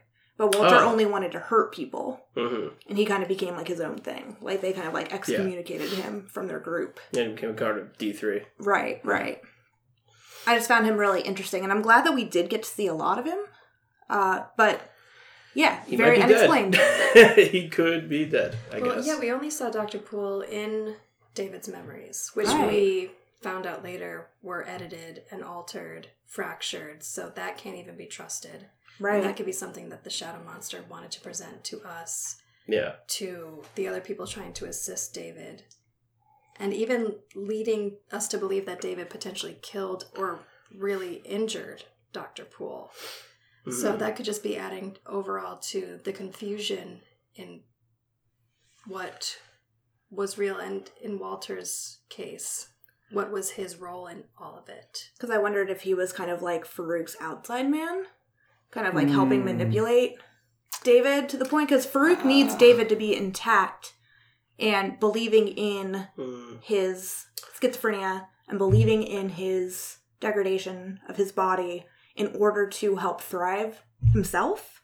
So it made me kind of wonder like what Walter's role overarching was. I, I really, th- I think that Is might be a too little bit of a stretch because I really think Walter is just. They explain Walter's origin as someone who was at people. at Summerland, realized he wanted to hurt people, and then went to Division Three because Division 3's whole role was, you know, taking out the mutants or like. And you learn that he's deeply insecure. Like when Exactly. he's in the fake clockworks, he's just like he has that kind of like it's comedic the way Very they present funny. It. Yeah. Super funny. It was just like a boy going through puberty. He gets hair in Is that new less places. of a man? Is that Yeah. less of a man? Do I So, seem like, less of a man to you? So like you know, I think that they, uh, in a way, kind of like debunk his character from being like too Too much. smart because like yeah. when he's in Clockworks, he you're kind of boiled down to like the essence of your character or like what the Mhm. fundamental like inciting incident of your character is and like sure. his is just like he's insecure yeah, and he's so insecure that he can take shape of anything who even knows that the shape that he is is real you know it's true. Mm-hmm. It's true. I did any anyone else think that maybe it was Tom Waits the first time you saw him? A Was little like, bit. Is that Tom Waits? A little bit. Okay. No, I could have totally seen that. Yeah. for sure. I think that Farouk having an outside man is hard to I don't think that he would I think that also goes against his entire Yeah, like. it's but I well I think in, I think in season two now he is gonna have it. But he could have, like. like, 'cause Now- he's gonna be. Oliver perhaps Yeah. Yeah. I mean, he was moreover a parasite using David all the while. I don't, I he seems to act honestly don't think that he had any outside power beyond what he could do through David. Right. So Yeah. unless I- I'm not Walter was a projection of David's mind that everyone else could see, I don't really think Unless the, that yeah, the glitch goes that far, but I don't think so because then the eye wouldn't have any uh, material to build that body out True. of. You know, Th- there has to be some corporal existence of that person, dead or alive, Right, for the eye to take that shape. Mhm. right. But you know, we do see the bloody. The thing is, they they explain it in that moment before you realize that the eye is actually the doctor. But like you know, he gets beaten by the the recordings. But like in that memory, he's not there. So like when once he walks in later, who really knows? I Right. I think so. When Sydney And, and, and everybody place. else, no, when everybody else goes to the lighthouse, Mm. they are actually talking to the real Doctor Poole, and some at some point in that scene, Walter swaps with Doctor Poole. But they have the same cloudy eye though. Oh, I think the cloudy there was eyes. also an ambush. I think it was No, but I- the whole I- time in the lighthouse. But didn't they say that uh, after David beat Doctor Poole that he like went blind in one eye? He- Mm. The doctor said that's us, right, the doctor which says could it as be an could be a for how he lie. You know, it's like he ruined my life. My wife left me, but that could all Okay. just, that could all just be a lie. So you know? even bef- even if Walter is I think Doctor Poole was actually at that lighthouse, and I think that Walter was. I think that was his home. and yeah. Walter, like Walter got there first. Like the eye got there first. yes. and swapped with Dr. Poole, whether it's before or after Syd and company starts talking to him. I think Dr. Poole was actually there because Yeah. Maybe he's like like tied up in a closet or something. Yeah. True, true. finds Mm-hmm. that memory when they're talking to uh, Philly, Yeah. Mhm. Which it's Philly's memory. So I don't think Walter has any like manipulation over Philly's memory, and Philly is the one that remembers Dr. Poole being at that lighthouse. Right. But it was like a glitch in her memory too that they had to find. Right. Oh. Because they were like going he was Ptolemy was going into the memories of Philly and it was more of like when David, Philly, and Dr. Poole were sitting and having like a lunch at their apartment, it was like a memory trapped, like spliced into Right. that memory. So who knows where that actual So memory that means that came from. Farouk can. No, edit. I still no, I don't, don't know. think so. I think what happens there is it's still Philly's memory, right? That he's going into, Mhm. but that memory, because they're having the conversation with Doctor Poole, is linked to a later memory of Doctor Poole after David had assaulted him. That because Philly it sho- has? yeah, because it shows Philly walking up to the lighthouse. It does, doesn't it? Okay. Mhm. Cool. Okay. Because I do, I do think Philly's warning at the very end before they leave to go to the lighthouse. Her warning to Syd, because Syd says, "Is there They're anything listening. you want?" They're Yeah, watching. they're watching. Yeah, So yeah, that was very nerve inducing. which is a very dark moment. Like the the way that they use music in this entire series is very good. Like it swells at very key times, Yeah. and the music goes dark right as they're like, "Is there anything you want to say to David?" And the camera just kind of like closes in on Philly a little bit, and you get that like dark swell of music, and then she just kind of says, a "Very ominous." They're watching. Yeah, hmm it's cool. hmm So yeah, well, thank you for discussing that because yeah, I definitely think there was a lot going on. It was kind of not a pivotal scene, but to Yeah. me that scene was very interesting because it was so quick. Yeah, I didn't realize there was so much to kind of dissect about it until we started doing it. I was like, oh, yeah. I guess I didn't fully kind of comprehend the the action of it. And unfortunately, that's how the whole show is. Yeah. so we can't quite do it all well, on I was gonna say but... like to dig in, bef- even one step back. So that I just looked it up. That episode is actually episode four that we were talking about. What we skipped was episode three, which is where they sedate David. yes, And I mentioned a little bit about the, hugging scene child. with Sydney. Yeah. But That's there's the a lot else going on in that scene. And that that yeah, that episode really you've mentioned before, like a lot of these episodes are shot in different ways and like that episode specifically is like a great hour of horror television. hmm I I would like to think that yeah, Noah Hawley was a little uh, influenced by the Babadook and like the idea For of sure. like this book that can haunt you. Yep. Yeah, which I I would watch that again and again. Yeah, I don't think that Definitely. theme has really been watered down yet. I think it was handled in a very deft way. Like hmm Mhm. he definitely didn't do it a disservice or No. So speaking it. speaking of the Babadook, uh, the scene where we get the flashback during the memory work of David in his bedroom with his father reading the book, and he can't see his father's face. Mhm. S- I read. I want to get the impression from you guys. I read that scene as his father wasn't really in his in that room because Ptolemy even says like, "Would your parents really read you something like that?" Yeah. I think that was that was Farouk For I sure. agree. reading the book to David and making it look like it was his father. But that's why you couldn't really see his face in that scene was because his father wasn't actually there. Do you think that those memories are a part of David's memory, or do you think those are being Yes. edited on the fly to trick the people in the memory? No, I think that was really a memory that he had, but is an example of how Farouk was poisoning David even from a, a young child. Okay. And gaining strength. They always say that demons need to instill fear to gain strength. Exactly. And Mm. they talked about Farouk being a demon all the while. Yeah. And from a young age, he was scaring this little boy. Right. Same with the Halloween scene. Right. right. Mhm. And just taking the power, taking more and more control. Yeah, sapping him. and taking away um, protection. So David's left with these memories of his father scaring him. Right. And so even authority figures that were meant to protect him were out to Didn't harm trust him. him. Yeah. So he had no one to turn to apart from maybe his imaginary friends, even if the imaginary friends scared him. Right. I mean, it's a good way to instill paranoid schizophrenia into someone. Yes. Which I think uh, makes it even more painful for David when he finds out that Amy knew that he was adopted. I think when he looks back, he was like, "Well, why didn't you tell me? Like, I thought that that was my real father the whole time. Like, and how, like, victimizing that was for David as a child." To think that that was his real father, Mm. even though it wasn't his real father, it was Farouk. Like there was just a lot going on in his childhood that really damaged him. Well, I still think he had a real father also. I think but so, like too. that scene specifically, that is Farouk. yes, Yes. I agree.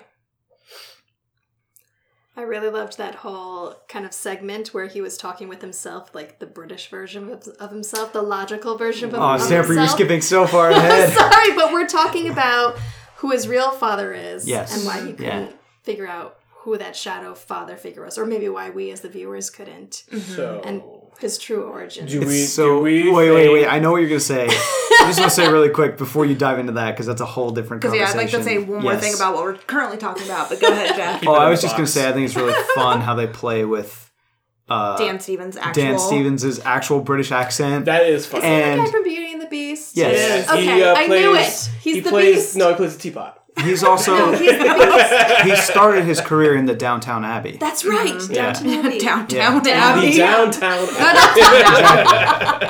um, but I like the little tiny bit where he's like, David is talking to his projection of himself, the, the British projection of himself, and he's like talking on the he's logic. He's writing Yeah. on the, The chalkboard, chalkboard. and he says something like about his father, and he does like, "Oh, his son," like in a British accent, and then the British version of him is like, "So was that supposed to be a British accent?" like it's so like very the writing meta. is very Yeah. good there. Mm-hmm. For sure. I was just going to go back really quickly that uh, I think it's really cool to see how powerful Farouk is in those scenes where he's like a child running from Farouk in the memories. And Melanie is there, and Melanie has done so much memory work with other people that she should very well know that anything that happens in the memory is not real. But to see her absolute terror when she gets her hand slammed in that Yes. book and to come out of the memory and still be completely freaked out and think that her hand is broken. That part is terrifying. It's like Farouk is powerful. Like she has done this type of work for Yeah. years, helping everyone deal with their memories. And the fact that Farouk even tricked her into believing that that was real just shows his power in episode I mean, three. That whole episode is horrific. I mean, like mm-hmm. you see the real extent of his powers when he make he remakes Clockworks. Like he Right. Right. Clockworks is the safe place. It's also the ice cube, and Farouk just like Makes, a makes it his ice own cube. thing. Yeah. He Yeah. just makes a giant ice cube, and Let's he literally puts people sure. on a loop. Yeah. Yeah, They before we talk about convinced of that maybe who the rational voices. Yeah, let's not go back to daddy issues quite yet. Uh, Soon. Robbie, that was a great We'll come uh, back to it. segue. Because Yes. yeah, the episode five is that when Wait. So, go ahead. uh, well, okay. Let's get to the hospital Cool. because that would skip over all of. So, at the end, Rational mind doesn't Oh, come in until after hospital. we don't It's- want to skip it- District Three. I'm sorry. right? So it's the, the end of Oh. episode four. Mhm. It's very hard to talk about the show linearly. very I hard. bet not I linear, was not so linear, it doesn't no. matter. So the end of episode four is when Sydney and Walter swap, Mhm. and um, David finally snaps out of his sedated Memory induced slumber yes, or whatever. his kind of coma, sed- sedation coma, and he only does that because Him and he's Farouk team up, right? exactly Okay. he's talking to Lenny, and that's when she's starting to like. Like they're in oh, which also we have skipped over the introduction of Oliver Bird. Oh yes, Oh. yes. Mm. Well, we talked about it a little bit, like the intro, but let's go back to David meeting Oliver Bird in the Ice Cube and him playing the actual noise jazz Yes. and reciting beat po- poetry. poetry. What penumbras! I met your husband. He was a beat, Beat poet? and like just the way Jemaine Clement is able to read a line, which I'm not like. It's so so him that Yeah. that whole scene like i have to wonder how involved he was with like the specific writing and the Because he can't not be himself, that particular Right. actor. No. Mhm. Also, he just, you know, I feel like your character is an aloof psychic who has a bad memory. There's a lot. There's a lot. If you're an actor, if you're like a good actor, I feel like there's a lot to chew on there, Uh-huh. and he's chewing. Also, Well, he looks aloof- great. His whole look is amazing. fantastic. That, another thing about Yeah. the look, he's supposed to have been in this state for 20 years. Right. But 30, I the style. 21 years. 21? Okay. 20 ish. But the style is in line with the style of what's currently The happening. show right now. Mm-hmm. Yeah, so it lends itself to the idea that we have no idea what the time frame is. Out of time. Absolutely. Well, and he asks him, like, is. What's going on out there? Is there still a whole free love Yeah, free thing? love thing. No Dave's just bras. like, Bras no, have come bras back." yeah, bras. And he's like, mm, too bad. Yeah, uh, I definitely think he was more adept before he was trapped in the astral plane for 21 years. Yeah. But yeah, it's because he's been there for so long. decayed his that- mind. Yeah. He- He's like trapped in his own mind. You for see that even more when he meets Kerry, and he's and he's like trying to remember just I mean, simple words. And When he Right. when he comes back to the physical realm, is he there at all? I think so. yeah, Yeah, because he's in- I think interacting so. with corporal 'Cause space, his but he body just is gone from the from suit. the thing. Yeah, At the same time, we never saw the body because Ptonomy, when um, what's her name? Melanie. Melanie. Thank you. When Melanie goes to open the mask, he goes, "Don't." So we don't even see the I think Him body. in he, there. he. I think Why is he, He in there doesn't in the want- first place? I don't. Well, they I- cryo- cryogen- Cryogenically, cryogenically yeah. froze his body Mm-hmm. to keep him well. Because he what? Because made he's him- been in like the the state that we see David in when he was put into the memory and he was sedated and he was there. That's Oliver's like been there for too long, Well, Yeah. Oliver Okay. put He got- himself in there. so he got kind of got trapped himself. So like the door kind of locked behind him. well, he would stay for longer bouts of time and then Okay, just never came right. back. So so there's one time he just never. So I think Got they froze his body to make sure that his body was still Did he go into the diving come back suit? To. Did he go into the dive? okay, no, but I, I, this is actually kind of makes sense to me. So does he go into the diving suit to kind of do like a, a la Stranger Things eleven esque like sensory deprivation situation, so he can like uh. better channel himself into. I personally assumed they put him in that because that was the technology available. the cryogenic to Okay. freezing, ensure, yeah. yeah. And Okay. then he And then- materialized that. It's like a in projection. Right. yeah, and then he just kind of pops back into reality somehow. Oop, there David goes brings- gravity. David brings him back. David Very brings him back, right? Yeah. Okay, David Well, the pulls. whole, David like, kind of pulls him back. the whole Yeah. team, Right. like Kerry and Melanie, they kind of all go into the ice cube. Right. And And it's also, I think it's kind of a stylistic choice to put him in the diver suit, I mean, like in yeah. in the cryogenically frozen state, mm-hmm. because of the way that when when they're in the astral plane and he finds David, like it's just a very cool stylistic choice. And then also later he gets that great Jules Verne line. Have you met my friend Jules Verne? Jules when Verne. he's talking to Casey. So I just every scene that Jemaine Clement is in in this show is a treat. yeah. yes, No, he's great. absolutely. Like I was already digging the show through Mm-hmm. the first three episodes, and then when you find out later on that Melanie was like, "Well, if you've heard the elevator or if you've gotten a Uh-huh. coffee, you've heard my husband's voice," and I was like, "How did I not pick up that it was Jemaine the Yeah. whole I time?" was sick. I was watching. If you didn't know with he was in the show and you pick up on you you get that op- that cold open of episode four, it's like what? Yeah, that's What a how I was introduced to it. I was like, what? Um, yeah, I was like, Kirsten likes Jemaine as well, and like Jemaine, my good friend, who I call by his first name. I wish he was my friend. I'd give I'd trade all three of you for like an hour. I'm think he would be our friend. I'm not Yeah. even offended. Um, You but love like, that hummus. I was just, I was like, do you know who that voice is? Because it was when he's like the coffee machine. She's like, no. I was like, Just you wait. it's it's Jemaine. She's like, oh, oh yeah. I was like, whatever. He, for me, he's like like right below, and it's close. Mm.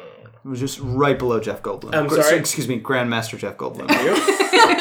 we didn't knight him for no reason. I know, I know, I know. We had a whole I thought. Grandmaster meant like you're a chess master. Well, it's a whole thing. We did a whole thing. Listen to the Thor Ragnarok episode. Yeah. We we took a lightsaber and we knighted him, and now Oh, we can okay. It's only canon. refer to Oh, this him. is- Yeah. It's canon to Story story screen screen lore. Yeah. Grandmaster Shakobu. yes. Understood. I won't make that mistake again. Yeah, Thank well, you. we don't want to have to. I don't want to flip a table or anything. I just got this yesterday. No, a couple days ago. But still, it's Be new. careful. Yeah, we have Virgin a lot. the part where I started just screaming at Stamper. don't you disrespect my man! Um. Anyway, so So we're still in episode three. oh Eight my episodes. god, my goodness. But I feel like Um, we keep jumping past like all the dream because I feel like the dream work with David obviously that leads to like bleeds into everything else. Yeah. Right. Yeah. But that Right. plays such a huge role in us understanding what is going on. I mean, they, it's a very the show as nonlinear and crazy as it is, it is is also very clinical in the way that it's teaching the audience the rules of the world. Right. You know, Right. they they're like, we're doing dream work and talk work, and we're going to send you through this kind of system and Yep. make things make sense to you. And just when they kind of explain the rules of the world, Farouk makes clockworks and breaks it again. You know, he just kind of punches through all the rules of the show. A lot of it, for as much of it is about mental illness, it's also about therapy. Yeah, Right. absolutely. Um, I think where I was going before I went on my Jemaine. Jemaine Tangent. tangent was uh, um, the way that David teams up with Lenny at the end of episode four in order To to get get, out. out. of his coma state. And then from then on, he's very different as a character He's confident for a while. Yeah, like because it's almost Disturbingly- like Farouk in Yeah. control. yeah, not it's anxious. disturbingly confident. yeah. And he acts so much differently. Like in episode five, it's like kind of. Well, I don't know. I was like really he's more powerful, but falsely. Like he makes the safe space for him and Syd, Right. but, But even in the the, way he presents bathroom, like in the back room, you know, There's Farouk Lenny, is there yeah. chilling. You know, Even the way he presents it to her at first, it's like creepy because Yes. he's like, "I'm the magic man." And Right. It's like, Oh, dude, that's- whoa, yeah. chill. What? there's a very melding of like in his personalities towards her. Yeah, Well, when before he escapes out of that sedated state, Mm-hmm. he does confront Lenny. Who are you? And Lenny says, "I'm you. I'm me. I'm everything you want to be." and that's exactly what happens to him once he breaks out. Is yeah, he, like he's kind of finally using the power that Farouk gives him as well as his own. yeah. And yeah, that's the dangerous I mean, part. when you it's like see- Farouk slowly starting to break out. When you see the security camera is Tyler footage, Durden. yes, to sound well for sure. I mean, when you see the security camera footage of um, of him breaking into his assault on D twenty Yeah, it's three, kind of like dancing through. He's dancing, but like you know, he's at that point. Like I don't think he's in control at all. David's not, not a at all. murderer. It's Lenny, kind of like it's like Tyler Durden. It's like let me take the wheel for a minute. Yeah, You don't want to kill all these people. I'll do I'll it. do it. Yeah, I'll Right. take the wheel. You know, so they're kind of I'll help you save your sister. they're kind of sharing, and like you know, when he lets Farouk take the wheel, and I guess Farouk's not powerful enough to completely, because that's the thing. Farouk is powerful, is very powerful to David, but only as powerful as David lets Farouk be. right. We learn when he does his rational thinking, which again I'll save it. But when he does his rational thinking, like you know, it the minute he kind of calms himself down and thinks, he's able to break out of his like sarcophagus. You mm-hmm. know, right. And it's terrifying when they're watching that security footage from Oh, yeah, District he's- Twenty he's Three. murdering people. Well, first when they showed David just kind of dancing like- around, like like snapping people out of existence, Yeah. and then they sh- see the one camera view mm-hmm. that's in like thermo mode, and, and you just see the it's Farouk just walking. monster. terrifying. Oh, absolutely. Yeah. I love the design, and by love, hate. I love the design. Oh, of- it's awesome. Yeah, it's so good. It's Especially such a the, the good like rags, the tattered rags. But he also that has he has like he's kind of he has like a suit collar on. Like Yeah. there's it's the same so one that you see. Lenny wear later Right. on. Yeah. He's got like the Yeah. three hairs across the top of it. He's yeah, he's like fucked up Homer Simpson. He's scary, Yeah. but he's also like a massive joke. Because when he's in the cube, Mm. when David's in the cube and uh, Farouk is outside, he's kind of like pacing back and forth, and it's almost Yeah. like laugh worthy how he's trying to get inside and he can't get inside. Because at the end of the day, he's he's like an insect. You know, he's all powerful, but he's there's the thing is he's all powerful by perception. Like there, he's also infinitely weak. Right. Right. Without You know. David, what is he? He's nothing. Or without a host. Without what a is he? host, then he, needs has a nothing. host. Exactly. Well, you know, this is very uh morbid, but you know, like how a body, if it's found in like a bathtub, it's like decomposing and bloated. Mm-hmm. I feel like we still haven't really seen what Farouk looks like. I think that's like his bloated body from Oh. being within David for so long. Mm, So, like, the monster you are seeing is like a dead version of what Farouk actually is. Like and so that. you're like seeing like a weird decomposing version of what Yeah. Farouk is. I mean, it's cool to like have Farouk not have a stable identity Right, physically, right. like to give him Right. an unstable identity, to give him a un him a quote unquote an unstable gender. Like it, Right. it adds to I think they do specifically gender him as male. they gender him as Like when male, they, when but they talk about his his his father, David's father, fighting Sure. Farouk. but like that's But a how much that's of that the is a Correct. fluidity to there's a fluid anyway. yeah. It's like they they use Like that scene where Lenny is on top of David and like caressing Aggra- him. Yeah, and, yeah. like licking There's- him and I also stuff. think that's like That's Lenny- demonic. That's it is, but it's like I think before Farouk became without a physical body, he had a physical body that was and it was a male. I agree with you. It's not a point that But I I, think need to he's- get hung up on, but no, I think he's got like a fluid identity for sure, and but Yeah. it was in a male body. I Well, agree with I- you. yeah, I think in he an effort uses to that- seduce a person, you have to be fluid, Right. And like Mhm. the entire relationship between Lenny, Farouk, David was this constant seduction of like Yeah. placating and then indulging and then taking over. right. Because even through David, at the very beginning, the first episode, Lenny is like commenting on how hot Syd is, like Right. trying to get him interested. Right. But like she supposedly plays like for the other team, like. She Lenny comes off as a Right, lesbian. Like, right. that's her persona at first. Like she thinks 100%. Amy is. that's what that's what she we're supposed whatever. to think at first. Yeah, Right, right. But I think there's yeah, it's not something to get too hung up on. But I think Sure. that there is a fluid. I think what Stamper was saying, like the fluidity to the to the demon, and like sure we may the characters may use like pronouns like him and and things like that. But I think that's just kind of the the weakness of language, less so Sure. than what the actual. I think it's also is. just Sure. Rare can agree with you uh, raw sexuality of the like demon persona that it just uses it however it needs However, to. yeah, Yeah. to get what it absolutely. Because like when it's when David is first talking to Lenny uh, while he's still in the astral plane, he says something offhand like "Oh, blow me," and Lenny says, "Oh, sorry, bro, I don't swing that Yeah. way, yeah, but I'll do a circle jerk." It's like, what? yeah, Yeah, and I just think it's like supposed to lend to that character of just that kind of like vile. violent sexuality in a way. Sure. Yeah. Mm-hmm. Absolutely. because especially the way that Lenny like is later grinding on on David and like straddling him often, especially in the last four episodes, and like kissing him, like sticking his tongue down, and like Yeah. oh the noises when it when she sticks his her tongue in his mouth. It's it is like feels like violently sexual. Sure. Yeah. In a way. And at that it's- point, it's more of a realization that Farouk has almost entire control. And Mm-hmm. that was for Syd's benefit, seeing that. Right. She did it for Syd to see. Right. Because Syd had been allowed into this um, point of view where she could see the fracturing. When she was in the memories, she could see how worlds were opening up when the others couldn't. because she swapped places with Because she swapped places. She touched Farouk. Yeah. And Farouk was well aware of that and using that to his her advantage. Right. Yeah, I think they it's advantageous to both of them, which is why in the earlier in like the first half of the podcast, I was just like, I do not think that Farouk has any real power over Syd besides just like emotional leverage. Right. You know, I don't think that you To know use Farouk could be like manipulate her mentally in any way, but the reason that she that Farouk can be like, I'm going to take you to the house on the beach and to the safe place is just because it's manipulating David's power. Right. Right. And I it's can see that too. Yeah, It's terrifying in the scene where Farouk takes Syd back to the white space, Oh, which I think is episode eight. it's invading the safe And she's just like, Whoa, you can't be in here.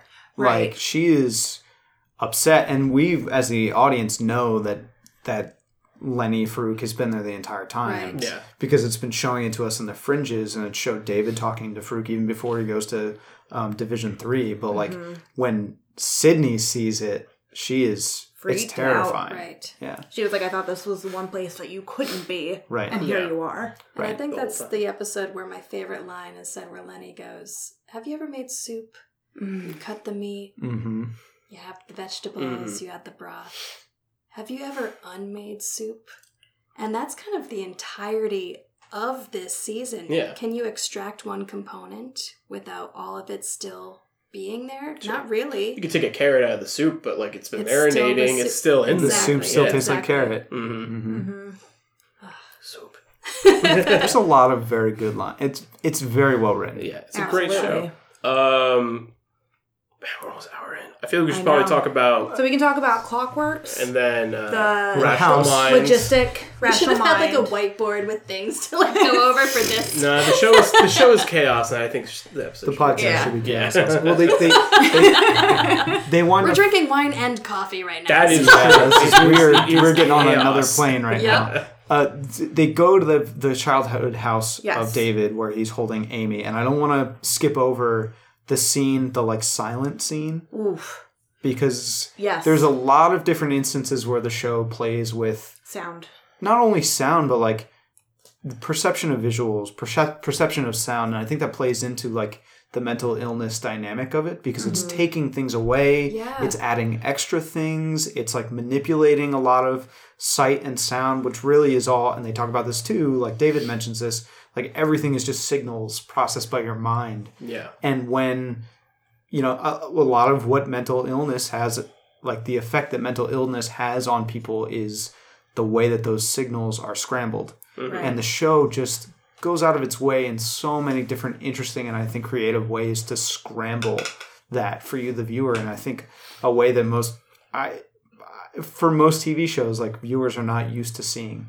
I think it would have been just a smidge, just a little bit cooler if maybe the characters would have been interacting in a way that they can still hear each other before we, the audience, were clued in on the fact. Like maybe like our sound cut out like a little bit earlier before the character sound cut was out. not the whole point of that scene that there is no sound in the house like the characters Can't hear each other. can't hear each other Yes. because there's no sound permitted in that house. Right, right. So it made sense as a viewer though. Like when we were watching it, Yeah. that we're like, oh gosh, there's no sound. No one can hear each other. Right. But I'm saying it would have been cooler, I think, that if the characters were interacting in a way that they could still hear each other, but we as the audience couldn't. Like like Farouk was messing with us a little bit before. He was Uh, like a like, a, little meta bit of fourth wall breaking. Yeah, yeah, I think that would have been just like a smidge cooler, but I'm still I feel very that. For all I the think- stuff they do, they never really break the fourth wall. Oddly enough. Yeah. Give I it think, time. yeah, Yeah, fine, I- season they two. gotta leave some tricks. I think the two. idea True. is that Farouk, you know, he basically just unplugs sound in He was David's like, "Oh, brain. you're all yeah. here to help." Yeah, it's you like aren't. I yeah. well, in like you know maybe he's kind of strapped for powers. He's just like, well, I'm gonna like you know, it's like being in like a power room and being like, oh right. video out, sound out. Like he's just like unplugging like you know, Oh, for sure. HDMI's basically. Right, right. which they come back to, which I want to talk more in depth once we get there. But the entire scene, once it starts popping off in the in the Clockworks. in mm-hmm. Clockworks, mm-hmm. because that whole like stretch of a scene where Farouk is bearing down on Sydney and mm-hmm. Kerry, and like they're fighting Walter and all that stuff, and it turns into like the silent movie with the cards and stuff. Like that is all just so creatively done as well. Oh, absolutely. Mm-hmm. We're not there yet. Not, not there yet. but yeah, you see uh, Farouk eliminate sound, Right. which also very much easily puts Walter in a position where he can take out Rudy, one of the characters who's part of Team A, Yes. and then takes him out. Which and then- poor poor Rudy. He really gets the He short was end of the stick. Like he was there in the beginning, and then he was like a vegetable in the end. yeah, He's always clutch when he's there. True. Like, he is. Very it's true. true. he's yeah, kind of the clutch player for sure. Yeah, It's like the quarterback yeah.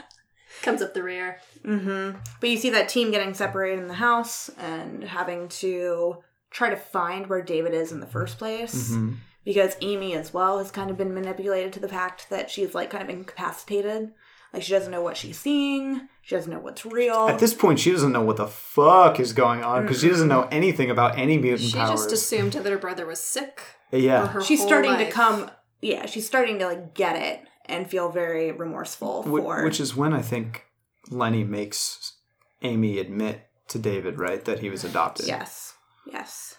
and like twist the knife on Amy as well. Like, didn't you know the whole? Like, you never stood up for your brother. You always like went along with this narrative that he was sick. Mm-hmm. Right, right.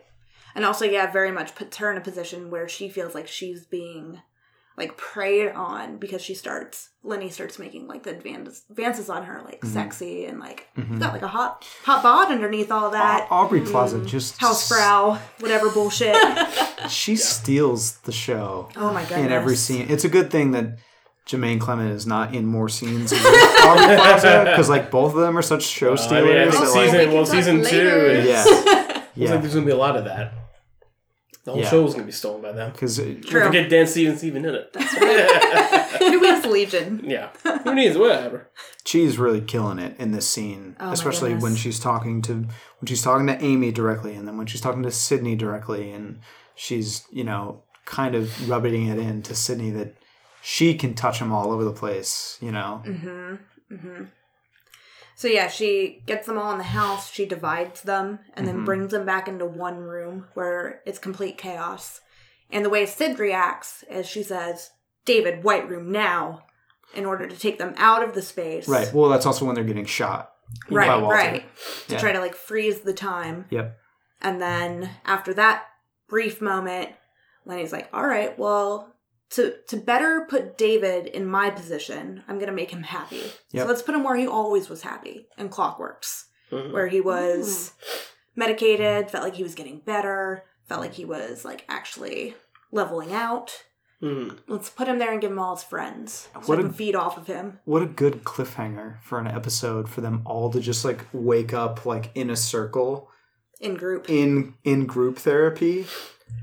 And it harkens back to like the first episode Right. where um, you know, one of them is drooling and like so many of the lines from the first episode are repeated again in this class. Did any of you think like in that moment, like, oh shit, maybe was all of this just like Oh yeah, when I first yeah. was watching it, I was just like I like, feel like that was everything everything's intent. wrong. Yeah, like, absolutely. It's trying to fuck with you, and then like you know when you see Syd start being like self-aware and then correct, it's that that's when you're just like, oh thank God, the show's not completely off the rails. like, not. We're not going full dream sequence. Yeah, exactly. Yeah. Yeah, that was an excellent cliffhanger. Because I just forgot, especially on the second watch through when you're on Hulu and you can just be like, next episode, next, Next. episode. Yeah, yeah. I forgot Yeah. like how painstaking We had to was wait a watch fucking that. week every time. Yeah. Oh, no thanks. Insane. Never again. but Well, yeah, so now the we're first there. time I had watched it, so I was able to like just binge all of it, which was really nice on my part. yeah, it makes it have to it makes it a little bit better. Yeah. yeah. Season. Well, you just said never again, but we're about to start watching season I'm two. doing it we're right gonna be now. Doing that. So again, Again. yes. I know. Definitely again. But it, it's interesting also for me, like season or episode six, where the pace just slows all the way down, mm-hmm. Yeah. and they really dial it back, like in Clockworks, and give them more time. I think it's great in this episode where they are able to like dive more into each one of their individual psyches, like Yes. Carrie and other Carrie, and like having the having it abstracted to like, well, what is the same sort of character traits that their powers are manifested into? How can we distill that down to like actual real world psychological issues? Issues, yeah. yeah, and like their dependency on each other, and then autonomy his memory and like remembering everything and then having the description of the day that his mother his mother Hmm. died hmm she died doing the dishes. yeah I thought that was very interesting. Um, the power that Farouk had over them while they were in David's memory, but it didn't last all that long. They Mhm. slowly but surely began to awake, and it was because of the presence of Oliver and the reoccurring theme of the uh, aquatic man. Because it wasn't always Oliver; sometimes it was Kerry who was coming Yeah. to Right. wake someone else up. Oliver sends Kerry. Yeah. And then there's Right. like there's holes in clock in the new clockworks because Farouk is very concerned with keeping David under control that he cannot be all like he's not all omnipotent in the in the fake clockwork. right. It's like, He's not paying as much attention there's not to exactly Sydney. which is why like you know people that's why you know whoever's in the diver suit can kind of pull people out and, and rescue them. Yeah, speaking to those very like dialed down levels of human interaction that we see, I think seeing Melanie's is the saddest yeah. because Yeah. seeing someone who's so confident, seeing her boiled down to a woman whose husband died and hasn't changed anything in her house and keeps all his clothes in a closet closet and just can't bear to live without him, you slowly start to realize like this is Melanie in Clockworks and this is Melanie in real life mhm. too Yeah. Yeah, like all these other characters have these extra powers, have this agency in her life, and she has agency too. But to see like her sadness hmm.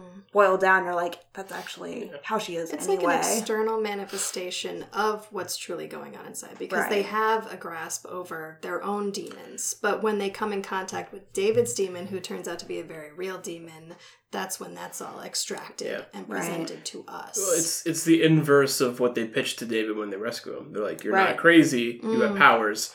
Now the flip is, "You're crazy. You don't have powers." Exactly. Yeah, they're and they just kind of they they re flip it on its head again. And It's a really succinct way to describe it. Yeah. Right. Yeah. But Melanie is crazy in there and also outside as well. Yeah, because some people don't believe that she Oliver's doesn't ever have coming she doesn't have She's powers. desperate. She just I has don't know if I would say crazy, but she's desperate for the definitely life that she had and the love that she lost. Yeah. Right, right. Yeah. And I I love the dance scene in there in that episode with Aubrey Plaza where she just like Oh, totally like she's just wearing, like like, very James tights the very James leotard. Bond Dancing It's like Nina Yeah. Simone. yeah Um, feeling good. uh-huh A remix. I loved that. I That actually so watched cool. that or listened to that song on repeat the entirety of that day after I watched that episode. I was like, yeah, I'm feeling good too. yeah Yes. there's a couple dance scenes like because in the very first episode with Sydney as well the mm-hmm. like dream Oh, like French yeah choreographed dance scene as well Yeah, it was like French music, but like almost like Bollywood dancing. Yes, Kind of, yeah. where they're all together, right? Yes. I think there's there. I don't There know for sure, but I think there's like yeah, there's a few. There definitely Yeah. is, but I think there's like a French. I think that has to do with like An maybe actual French, French cinema or dance. dance or something like that as well. Yeah, I really like how they identify music and dancing with really kind of like being the closest and in tune with your body. Because when you dance, you're not really thinking. You're just kind of like They make very dreamlike. something else kind of Letting overtake go. your body. Totally. Mm-hmm. Feeling. Not thinking necessarily, just purely feeling. So I don't know if that was necessarily trying to like almost humanize Farouk, like showing like other people like like to let loose and They're having fun. with themselves. I think it shows with the that dancing. He, he feels. He's like in control. Yeah, in- finally, in like that moment, he's just like, I got exactly And like waltzing through all the He's memories. figured out how to really sedate David because there's nothing really opposing him. right, The right. And he has to know that power can't last because he has time has to unfreeze. Right. So Farouk can't be all that happy with the situation. Right, right. He's keeping know. them there just as much as like David's keeping him there. Right. Yeah. the little moment where like Lenny does the whole dance scene and then walks out of that room and then just like adjusts her clothes. like how many of us have been there where like we're in our room just fucking grooving and then we go outside and we're like, mm-hmm, normal, to yep, normal back to normal, yeah. back to real life. she just like puts her glasses back on and looks around like, uh huh, back to real life now. And I think Sydney starts to get like very clearly. She was like, "I feel like someone is kind of losing control because they think they're in control," and that's how she starts to like tap into Farouk because Farouk is becoming so comfortable in this reality. That's why Farouk starts losing in this reality. Right. He gets too comfortable, and Sydney Right. starts like seeing through it. And that's where we get Oliver coming in through the astral plane, Mm-hmm. rescuing Carrie 1st which is another great Oliver scene, which we touched on a little bit, and then uh, and then Carrie going back out, and and I love. I think that's episode seven, but Carrie grabbing Sydney first. Oh, instead of the other Carrie. Yeah, well, that's part of it too, but I like just like the interaction between the two of them Oh yeah, Um, when he's trying to explain when her they're in the lighthouse and like it's it it could be this like almost damsel situation but She's like, "I figured Sydney it is out." just like no i oh, got that's this right. shit she's like no shit we're in Yeah, I Farouk's know. mind, Yeah. like- yeah. They're like And in she a just is cone like- of silence talking yeah about and it. she's just like here's what we're gonna do yeah like i got it i'm gonna go rescue him shut up give me the glasses Yeah. let's go That's Yeah. why Farouk put her to sleep, put those headphones on her because she was mm-hmm. too woke. which So woke. that scene So is woke. also super cool where she gets the like that song that plays with the Yeah, the crickets and she just floats back to bed She's gone. Yeah, it's kind of sad because the male Cary finally is like, I get to shine for once. Yeah. And he was like, gosh darn it, another woman. Another strong woman all these oh, strong women gosh darn it. The He worst. really, he really has a problem with women who are much stronger than him. Yeah. yeah. Yeah. Whatever. How do we feel about the weird like uh crown of thorns that they put on? Oh, to keep Farouk in place. Yeah, I feel Oh. a little weird about that because it's like they put the thing on his head, and then like then there's the whole sequence later where it's like we need to give him more power so he can like they just like just get they just and then they just have Oliver like Barbara in a Walters? tube. I don't Yeah. What was what was that? and then they just have Oliver in like a tube, just like I find scenes like that really silly. Because I'm just like, what is more electricity going to do to the weird head? It's the pseudoscience, like just like Cary do it. Just like what the I fuck's mean, going on? it, it's playful with Cary's technology because whenever like he and when he and Oliver are trying to remove Farouk from him, they're like typing on two different keyboards. It doesn't make it, like it's It's not very really- ridiculous. yeah. I just felt like that was a way to get Oliver separated from the group Yeah, for the very end of the I mean, episode. I mean, yes, Right, yeah. but I just thought the whole crown thing, I just thought was kind of very silly. But then also, like you know, um, David's in like complete control at that point. we skipped over the rational mind part. Well, Yes. but no, we skipped over a couple the rational mind part and also like the sequence that I mentioned before where they shit is popping off big Mhm. time and like that's right after Sydney talks to Carrie and like goes in to save everyone and puts puts on the glasses. Right, right. And hands Very the good homage there Mm-hmm. uh, to They Live. oh, You haven't seen They Live, No. of course not. Anybody else? No, sorry. oh wow, okay. That's but an it's homage. a great homage. It's a good homage. Super good. Rodney, uh, Rowdy Rodney Piper, very good '80s action movie. Gotcha. Check it out. With glasses. I He puts on so they okay. He puts on he he gets the he finds out he he gets these glasses and basically finds out that like everybody in power is like this alien Okay, gotcha. and all the like like he puts on the glasses and all the billboards say like consume and like money is your god and all that stuff and he sees the real world. it's a hmm. cool 80s movie. You should check good. it out. Yeah. that sounds cool. Thanks, Heath. Um, Okay. So, so, he's seen They Live. so let's get into the rational mind bit because I definitely have some thoughts on the end of the season one, and then also which is kind of coinciding with the rational thought, the chalkboard scenes where David is trying to figure out what he knows Yes. uh, in order to break out of his coffin that Farouk has put him in. Coffin, or uh, Farouk kind of locks David in his own mind hmm in order to stop him from getting out of Right. the clockwork scenario. So yeah, So It's Professor X. I know Is that what we think? Yeah. Is that what we? Uh-huh. Is, do we all feel that way? Yeah. But that's his father. I definitely think Well- Professor X is his father, but I don't think that David really knows anything else. I think that's like what he tries to kind of figure out. I think parts of it are true, but maybe parts of it aren't true. He was just Mhm. trying to figure out possibly what could have happened to him as a child. so do we think that British David is not like a weird production and or holdover that Professor X kind of like put in there like a little bit? No, This is I like think a- was pure like elementary, my good fellow. You know, Yeah. it's just like He just he sounds so Professor X. Like he's doing his British thing, I mean- but like it sounds like and like obviously the show is trying to make you think about it. there's a lot there. I mean, in the comics, Professor X is David's father. Yes. Oh Yeah. Yes. So that's kind of a cheat. that. okay. That's kind of a cheat. Yeah. yeah, that's kind of a cheat. But the idea is that the British rational mind, and specifically because he's British, I think it's also like a fun way to play off the the fact that Dan Stevens is British Yes. and like having a separate It mind. like- works on a few levels. yeah, it works on a lot of levels, but like the idea that Professor X is kind of channeling into David's mind Mm. as a and per, and he David's perceiving him as like this British version of himself Yeah.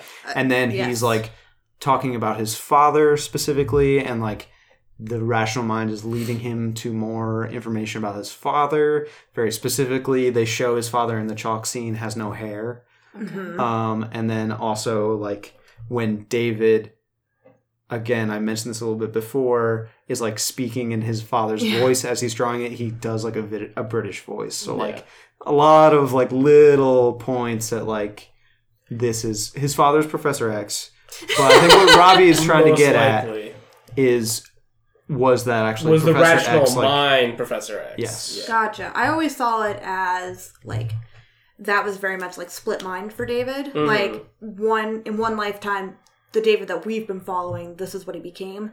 But this version is what he could have been if he would have lived with his parents. Yeah. Like his actual birth Fair. parents. Yeah. So I thought it was like a fraction of who he is. Mm-hmm. I didn't really see it as Professor X like projecting himself into David's mind, but I like that reading a lot. I saw it as more of like, and the more I kind of like sit on it, is like not so much because it'd be weird if Professor X, like just wherever he was, was like David's in trouble. Like that'd be weird. But I do think that well he's Professor very X, he has cerebro for Yeah, he has and But I cerebro, can but I super think imagine powerful. he would just leave his son to his own No. device and be like, "Oh, I sent him away. But He's I- fine." yeah But I I, do should check in on him Yeah, every once in a once in a while while, what. I do think is that Professor X is such a powerful mutant that he can leave a bit of him in David that can like flip on Like when subconscious. shit when shit gets like really a message. exactly. I mean, like, like in the same way that really, Farouk is part of his mind. So like you know, I think that Professor X was like, if he's ever in real trouble, wherever he is, like this like seed that I left in his mind could like flip on and and help him through it. Or it could just be a device to help him slow things down, take it down to basics, and write down what is real, or what is fact. maybe a little bit of all three. And I don't. I think the cool thing about the show is it will never go back and really like spell out specifically Right. which one of those options. I think the show is really- concerned with going forward, not concerned with answering what's going on. I mean, we've we've had conversations about multiple scenes where like you can kind of it's vague enough that you can read it in many different ways, Mm-hmm. and I don't think the show is concerned about going back and clarifying any of that stuff. Right. Right. Because from a psychological point of view, you can relate to it on many levels. So with that scene, for instance, Mhm. it could just be I mean, we all tap into that logical side of us when we have the moment to, when we slow down and do that. For or sure. you could look at it as his father leaving like a little seed that's harvested later. hmm But that's what I think is so interesting about all of it is that it could be something else or Mm-hmm. it could be the mutant aspect of things. Right. Because yeah, I, during that whole sequence when he's explaining it on the chalkboard, what he thinks could have happened before he was born and why he was sent away. Uh, He gets it pretty good, pretty specifically. huh? Yes, he does. Yeah, maybe. Uh, Yeah, But I mean, it could all be misdirection, really. Right. But I think, yeah, maybe the reason Charles is coming to him now is because during his childhood, Charles didn't feel it was safe to come to David Right. because if Charles came to David too frequently, maybe Farouk could also feed off of him as Right. much Yeah. as David. So I can see Charles Well- being like, well, the shit is hitting the fan now. Yeah, now we're so me make- being yeah, there is mhm. not going to be a problem. He knows that Farouk is out there because he's fought him before, and he knows that he thought by sending David away that He Farouk saving would find him. him, but it seems that Farouk found him pretty much right away. Literally, Like, maybe straight away. away. But it's the first thing he did. Maybe. Maybe. And Unless, you know, Something again, I'd like to talk about at the very end, but I don't Sure. want to get into it beforehand.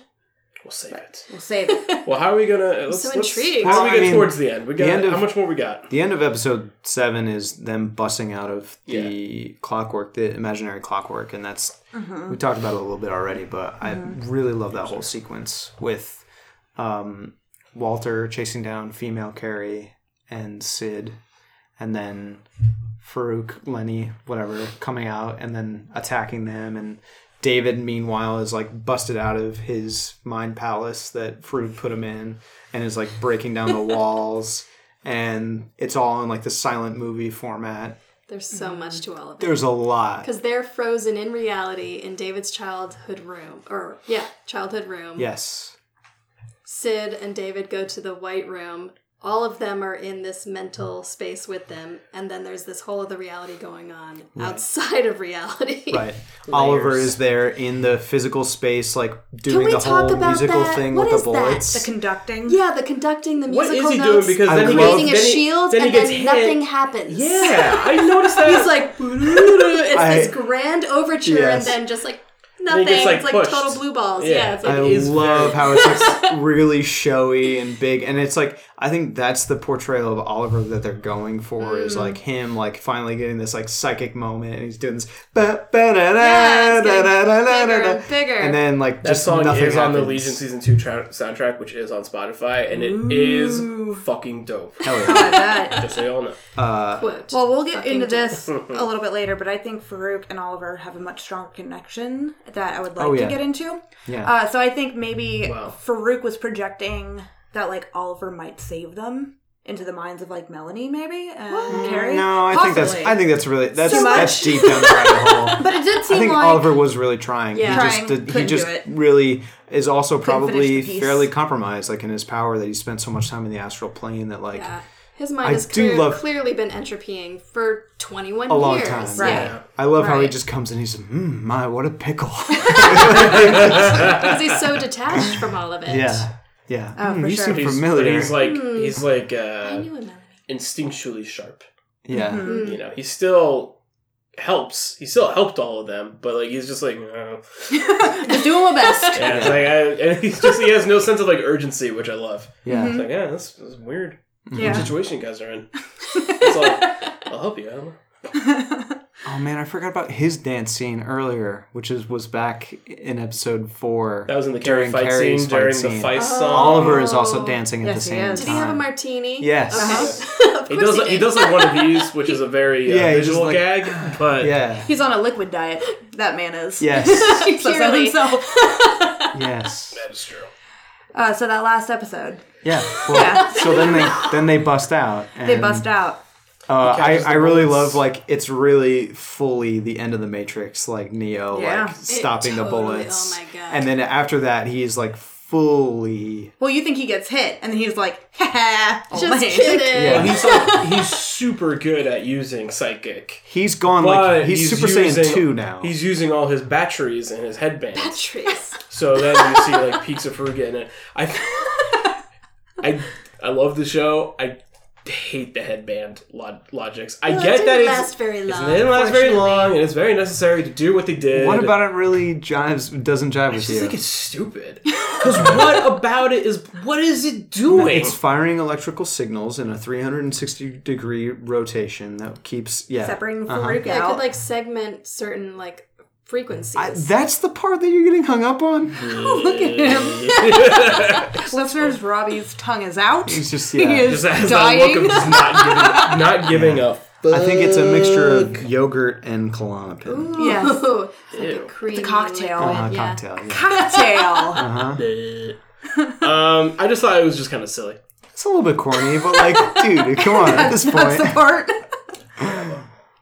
But I, I love, I love how like the end of the episode is is them as um, Division Three showing back up again with what's his name, uh, Clark. Clark, all burnt up, and like that's the cliffhanger there. And then they resolve that the next episode by David just being like, nah, and just like. Like Robbie said, making the human tower out of oh, all Oh, the guys, yeah. Well, and the Clark beginning just being was like, such a build up "Shit, to that. man, yeah, fuck." he was just like The beginning of that episode, though, is like a complete stop, and they're like, "Let us tell you what happened to Clark." I love, Which that. I like that. That's how that episode opened. It was very like, you know what? There are multiple important things going on in this Yeah. world. Let's show you what D three is all about. And they show it. They do a really good job of humanizing Clark there by They do. immediately introducing you to his husband and his son, Yeah. Mm-hmm. who he has. He has a husband, and they adopted a little black boy. Yeah. And like that scene in the hospital is so heartwarming. It's, yeah, you kind of back him in that revenge vendetta he has. Definitely. It's a little like overwhelming at first because like it's just like there's so much diversity happening all at once. And Yeah, you're like, like, Oh my whoa, God. holy shit! Then you just, but then you know, because you're a good person, you're like, I accept this. this is cool. This is very, this is very good. This is also a very good way to, To- to, to- humanize him yeah. really, really quickly. It's like, oh yeah, David really did fuck his life up pretty Yeah. good. Fuck his life into And he has a he has a dope Two Face cane mm, and This suit. is his last He's resort. also he's just like he's like a Two Face kind of. yeah. Yeah. He's got a Two Face Without the coin. without the coin without And also, that wasn't David's doing that burned him. We still don't. Yeah. know We have who no did idea who did that, actually. Yeah, True. no. he he blames David for sure. Oh, for sure. And- But it's weird to me that no one at Summerland has mentioned that either. Like, Like, Yeah, it's like, Like, oh, who me? did Whoa, burn your that face, The like- surge of fire was really weird none and of us. convenient. Do you have fire powers? no, do you? No, none of us have fire powers. I'm not really sure. Ah, Weird. Only Sorry. a, only a few of them have like classic. Only one of them has like classic X Men power, which is like Mr. Pushy. yeah, Rudy. Yeah, R.I.P. poor Rudy. Rest in peace. Yeah, I will say that all of the other X Men films, in my opinion, don't do a very good job of humanizing any of the villains. It's mm. like they're No. completely 100% Definitely. well, that's that's a people. that's a superhero movie problem. Yes. Right. Until fairly recently, we get, we've been getting some good ones. But Right, oh right. boy, Oscar Isaac in Apocalypse. My goodness Babe. gracious, that is a bad one. Bad. They made him purple. They made uh, Oscar Isaac purple. They made one of the most beautiful men probably on the planet. Purple. on this planet, at least. At least on this one. Yeah. But for the humans to be usually pretty badly villainized and like not humanized at all, Right. for the humans who want to kind of see the mutants put in a place Yeah. where they're not in power. But I, I mean, feel like, like, in this world, it makes Magneto's the one kind of. Magneto's like the one bad guy who like is the most fleshed out. In But he's a X-Men. mutant. He's not a human. Oh, like a human. Right. Yeah, I no, feel like Stryker, like Yeah, but he's, Stryker's he's just, just, like, like, a I don't, piece of shit. Yeah, he's like I don't like mutants. I think I Yeah. think they're bad. Well, they play into that in that ep- like it's something they don't really talk about in the rest of the show. But Yeah, in he's episode like you guys eight, are gods. Like right? They mm. they play more into the human fear of the mutants and like the Right. conflict between humans and and mutants, like the conflict between Summerland and Division Three that exists here. And I think that's going to be a bigger thing in season two as well. Right. I'm not so sure because at one point Sydney turns to Clark and says, uh, "Do you want to help us now?" Right. We Yeah, need now. like, we need we to work really need together. Now we need to work together. But. I think that tension between humans and mutants will still remain, even if Clark now might identify himself more so with the mutants, especially now that he's like disfigured. sure. Mm-hmm. Yeah. So Yeah, you, you could tell that no one else at Summerland was on board with Sydney. Everyone was like, "What are you doing? Like, we don't want an alliance." Right. Mm-hmm. Sydney's like, "Come on, we need an alliance. Like, there's no way we're getting out of this." yeah. Otherwise, one." what can they do? I mean, right? you know, Melanie Bird threatens him by saying David is a world breaker, but then just as quickly we can see we see that David can be compromised. Right. Yeah. So Right. Yeah, he quickly regresses. quickly, Yes. Well, the batteries and his magic headband. Let it go. That- okay, but okay, but without my condescendingness, that is what is happening. He he's good while he has his headband on, and then you start seeing, and everyone's just like, "Man, it's good that we got this guy on our side." And then the batteries start dying. It's just like, "Oh, Oh no! this he's this wild cannon boy. This is not good." Wild cannon boy. Wild cannon boy. Wild cannon boy. So do you want to get to that game of tag finally, as we sort of get into the Oh. last last little bit of this and wrap up? Or Yeah, that was actually, as you said, Jack. You're like, I kind of felt like I had to take notes during that last, Uh-huh. like, very quick scene because It's it did a become a little puzzle there. jarring. Yeah, because you see that Farouk is very quickly trying to soup David. they're trying to unmake the soup. Because yeah, like Farouk is like, well, I'm gonna fuck him up, and Yeah, They're trying Sydney to. knows that. yeah, they're trying to supposedly. extract Well, him. And I did like the sequence of like David watching all of his memories with Farouk and like seeing them now and like seeing Farouk like disappear from all those memories was really interesting and then having them having that interaction like, oh, we spent what am I without you Right. kind of thing. So see, like you guys said that you thought Benny was real, but you see something disappear on the floor with him as he's like smoking those vapors. Oh. So that's why I feel like Benny was also Farouk. But but uh, But his ex girlfriend sees Benny. Benny in True, her flashback. but then But that's We before don't Farouk is how much- erased from those memories. And and Philly seems to know more about what's going on outside of everything than we're given information on, apart from that one moment True. where she says, Okay. "We're they're watching us," and that's all we get from her. Right. Apart from the memories David has of her, Right. she has this understanding that there's something other. There's an otherness, Mm-hmm. so we can't necessarily. She probably saw the kitchen. She's like, Something fucked up. He didn't do this on his own. I've seen a temper tantrum before. This is way enough. you were in here for two seconds. yeah, what happened? But yeah, I still think yeah, it's can be up for interpretation, hundred percent. But yeah, I think that scene's very cool when he's going back and I still think we Farouk is might. disappearing. Well, I was gonna say I would in season two. I'd be like, oh, well, maybe we'll see David like a little bit like unmade soup, not so unmade. But you guys see the after credits part of? Yes. Yes. yeah. Mhm. I didn't see. Don't, okay, not yet. I just I just want to Robbie? I just saw it the second time Ah, watching it, and I was like, interesting. We're not there. It, it's Dude, like totally not- detached from what we're talking yeah. about. Do not That's skip there like yet. a segue to what's coming next. I'm sure. Uh, so my Yes, thought, the tag. the tag. So David is being unsouped. Syd, Sydney realizes that this process is killing him. Mm-hmm. Or she's led to believe by Farouk Yes. because Yes. the physical pe- appearance of Farouk starts to crumble before us. Like Yeah. the Lenny's Yes. presentation, Not looking so hot. not looking so hot. Sorry, But David is also physically bleeding. that's true. Mm-hmm. He's bleeding out of his nose. Um, so regardless, Sydney kisses David. They swap. Mm-hmm. So now that would mean David Slash or Farouk. Farouk is in Sydney's body. I was gonna say yeah. Sydney puts her mind into David Right. Then extract Sydney, w- this brain. doesn't make that much sense that she unless switches with Kerry. I don't know if she switches with Kerry. I think what happens next is that Farouk just places his hand in, from Sydney's body because we see from the scene in episode four once Sydney switches, her power, her touch power doesn't work. Yeah, the power once- leaves with her brain. Yeah, once she's Yeah. in Walter's body and Walter's in her body, like the touch power doesn't work because um, David touches Sydney when he's unstrapping her from the, Yes. Yes. which might just be like a continuity thing. No, I think but like he definitely like brushes argument. up her again up Yeah. against her hand. So I think what happens is Farouk can now just change. He can move from one body to another. So he moves to um, Could he have? to Kerry Female next, Kerry. right? Female Kerry. Which, by the way, we didn't really talk about Ptonomy very much. What a loose cannon! Just going in there with his Tommy gun and shooting things up. Ptonomy is a shooting very at angry. colleagues. He's very angry. Yeah. He's a very angry. He never character. trusts David. Um, he is always the first one to want to kill.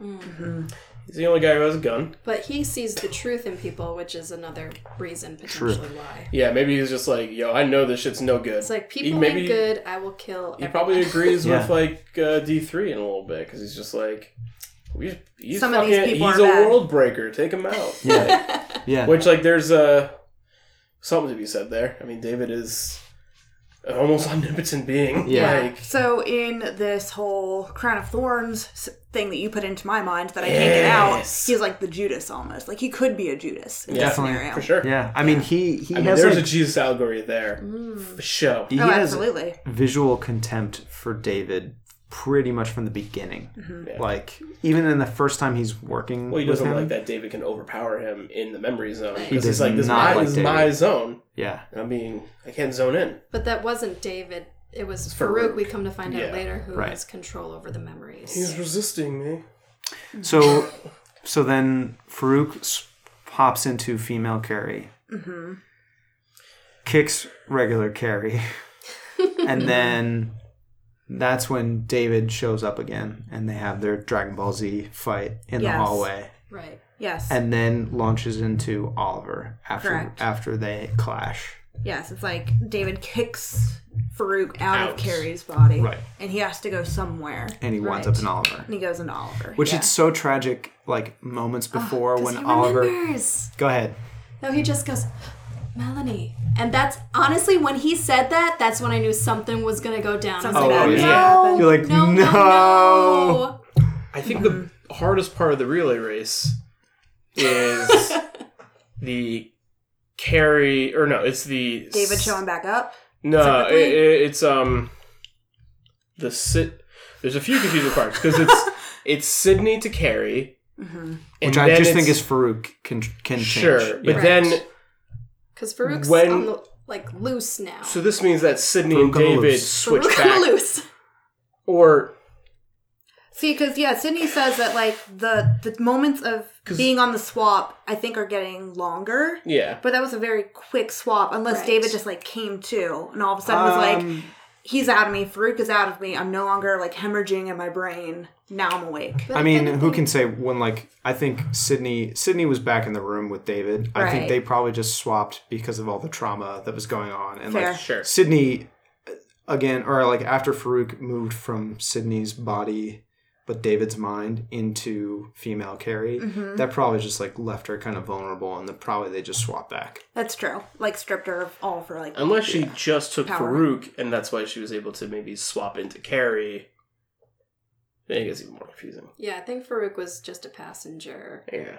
And if anything, this goes to prove that Farouk was acting out of desperation and potentially lying to Sydney about the soup situation. Because possibly. clearly David and David is fine separate from Farouk, but Farouk needs someone else to latch on to. Yeah. Mm-hmm. Right. Which is why I was bringing up how disarrayed Farouk was becoming over the course Right. of his So deterioration. So great how they do the makeup for Oh Aubrey God. Plaza Oh, when yeah. she's just like decaying basically. I love So like her like think- Beetlejuice look. Yeah, it was Yeah, like very, very- Edward very- Caesar, Scissorhands, Totally. Beetlejuicy. So Totally. do we think that like if Farouk, say Farouk was in Carrie, would Farouk just like sap Carrie into a fucking raisin? Because like he's able to stay in David for so long because David has so much power. But if you were to put Farouk in a lesser being, maybe not hmm. even immune, would would Farouk just basically just, just take all their energy and be like, "Well, I'm full and you're dead," and you just have to hop out? Probably. Yeah, but that's why he lands shown- on. Can Yeah. Farouk was Farouk always able to hop out of David, and he just chose not to? No, I don't think so. He I think he enough. needed because he needed He needs someone to transfer David's him. father, Mm-hmm. who had you know clear psychic abilities. He needed someone else with strong psychic So then abilities. how did and Farouk- then there's Oliver. But then how did Farouk latch onto David in the first place? I think David. It's kind of like a Voldemort situation, whereas like Uh, like a Horcrux situation. yeah, because like uh, it's David's father's fight with Farouk that put him in that compromised position, and as soon as he was in that position, the first thing he went to was David as a baby. So maybe like the channel was. I think that was his open. first host. Vulnerable. and I'm- he's fed on David for thirty years. Yeah. So he's very I'm weak. going Right. to Then- Yeah. put forth my theory, and you guys can tell me it's not correct, and that's fine. I'm going to run with it for now. You're wrong. You're this is what I thought on the first run through, and I still think it after my second run through. Uh, people asked David, "When did your power start to manif- manifest? When were you made aware of your the voices?" He said around ten or eleven. hmm We know Oliver has been away for 21 years. Yeah. And we're led to believe that David is right around 30. Right. I truly think because Oliver even says when uh, David's like, your wife, and Oliver's like, she Chinese. Because he remembers like this Chinese wife. hmm I seriously think when Oliver went into the astral plane, Farouk had to leave because Farouk can't be sustained in the astral plane. Mhm. And that's when he went into David. I don't know why he wants David to believe that he was there as an infant. Because after Oliver rides away with Lenny, she's wearing an Asian inspired outfit. Hmm. And I think Oliver, his thoughts of his like Asian wife, he was like, I could have sworn she was like Asian. Mhm. I think that's because Lenny slash Farouk was with Oliver before he went to David. But Farouk couldn't get into the cube. No, because he had to leave. That's when he Oh, went that's into what David. Yeah, Hmm. when But then wouldn't He that tells- be saying that Oliver was David's father? oh, I don't know if Oliver is David's father. I, I just don't think, think so. I just think he had to find a new host, and that's when he went into like ten year old David. Right. But, But granted, he tells do David have- multiple times, "I've been with you since In you the were a baby," and they they show the flashback of him as a baby. It's true, but he doesn't necessarily have like. I mean, they do show him as a baby for sure because he had to be a baby at some point. There are some he flaws, was ostensibly a baby, at some right? point, yes. he was born. yes. Uh, there are some flaws with this theory. I don't think it's completely sound, but I still think Lenny was like this Asian wife to Oliver at some point. Maybe. Or is maybe now using that to its To advantage. use Oliver. Yeah, Right. true. That could be true too. Absolutely. I think there's a lot of fun things to play. I can definitely, definitely- see. I mean, Oliver and, and Farouk knowing each other from the past makes sense. I mean, Farouk is an ancient demon, Right. You know, Well, Right. Cary knew who Farouk was also. as well. So True. it could Both make of them sense that knew it's who like Farouk was. this is not our first run in. Yeah. Like as if he came Yeah. to Summerland at some point. And Oliver, when he saw Farouk outside of the cube, didn't seem perturbed at all. He Yeah. was like, "Oh, there's that thing that's been that following monster. around. Yeah. And you would you think can't get people in here. You're safe in here, but he's out there." And I also Right. like you'd imagine that Summerland is aware of the Xavier School for the gifted. The- You would Gifted. think But so. do You- we you know think that it's we- within this realm of time that Ah. it's happening? I mean, it's it's that's all. Those are the questions. I, I think the strongest thing about this, one of the strongest things about this show is that we can have all these discussions and like we can kind of like it's so the it's it's kind of not vague but like opaque in a way that you can have all these different kind of like approaches to what's going on and theories and stuff and like they're all probably somewhat valid in their own way and I Yeah. don't think the show is going to go out of its way to disprove or prove any of these specifically. Right, right. Yeah, because I was trying to place Summerland, and they do say what happened in Red Hook Mm-hmm. once, and then they do say upstate a few times. yeah. So I, I'm but led to believe School's that upstate as well. yeah, New that York, it takes place Yeah. in the same state as yeah, Yeah. School for the Gifted. Hmm. So yeah, it's hard to say like actually where it t- Yeah. takes place, but I will say the car that the Summerland people drive, the steering wheel is on the right side of the car, I noticed It's on that. yeah. Yeah. but they mm-hmm. drive on the correct side of the road for here, for in the states. I, I mean, you can get a car that's you can. It's I think it's legal. I just to, saw one. y- on yeah, Really? line. Oh, Yeah. yeah. that would, I was that like, would what? trip me Yeah. up. that would be really weird. I I, would didn't be know that was a thing. confused. I, Yeah. But I think that's one of the things as well is like like the clothes that are sort of out of Mm-hmm. era, The like just the car that's like the wrong on just on the wrong side. And It's just another thing to like memory. make your brain like sort True. of Sure. say like something's not quite right here and it's the little subtle things that it does throughout Mm-hmm. to your brain that just kind of like makes you like What? Where am even if I? you don't pick up on it your brain like subconsciously is like something's not right Yeah. Right. Because even in a memory, something could have really been red, but you think of it as blue. they talk about Sure. that too Yeah. Yeah. the curtains were different right. yeah Mm-hmm. but I, I think this show stands out from a lot of the other like modern prestige television because so much of shit like in a post lost world, right? I mean, even post like post Twin Peaks, which is what inspired Lost. Lost. so much. Right. Um, like everything has become a puzzle box. Mm-hmm. You know, when you look at Westworld, Mm. you look at Game of Thrones, um, like it's all a puzzle box that the internet collectively descends upon and tries to solve. And Legion is smart in that it it because of the way that it's so mentally focused that it like obscures a lot of this stuff and makes it it's not a puzzle box it's it's like the mind right, it's not a puzzle box that can just be solved it's it there are a lot of different angles and the way that so much of it is nonlinear and and, and difficult to kind of like put into place i think makes it really interesting in that way because it's still a puzzle box but like less a box and more like kind of uh, an amorphous thing Right, right. Absolutely, yeah. Those water cooler shows are coming back in a big way. yeah Yeah. Definitely. Yeah. And I think this is one of the best ones because I don't think there's a right answer in a lot of these situations. Right. And I I think we accept the fact that there are things that are just unsolvable. It's fluid. hmm So, Robbie, you brought up at a weird robot. yeah a while ago the sphere that comes and Okay. steals David away. That's the very, very end. That thing you brought up 20 minutes too early. so, to end out this episode, what do you guys think is to come in season two? Jesus, I don't I have know. no idea what the fuck that thing is. What is that sphere? Division Like- 3? We don't know because Division 3 is now potentially on the side of our protagonists. Yeah. Right, you know Clark is at least like Right. Clark is willing to work And with also, them. do they he's like have talking this to the people that are able to see through his sight. The closest guess I have is that even after Clark seems to be um like on their side, Mm-hmm. it cuts back to Clark's husband and the like general guy. And I think the general says something akin to like deploy the Osprey. Yes, I think you're right. And I think that's maybe what that is. Oh. Why do they just always do that then? Why are always fucking shit up, Well, Deidre? just just like always send the weird robot out. If you mm. could have always sent the weird Yeah, robot they should have done that earlier. like way Well, earlier. I think they kind of waited for Farouk to they, get out. They waited for things to settle down. but they don't. Right. Even, but they, in theory, shouldn't even know what Farouk is. Well- Summerland made that discovery. No, but How they did do even though find because they Summerland to begin with. well, because they take um, the burnt. What's his name? Clark. They take Clark there. But And how Clark did he has- find it? Well, he has the staff that has the camera in it.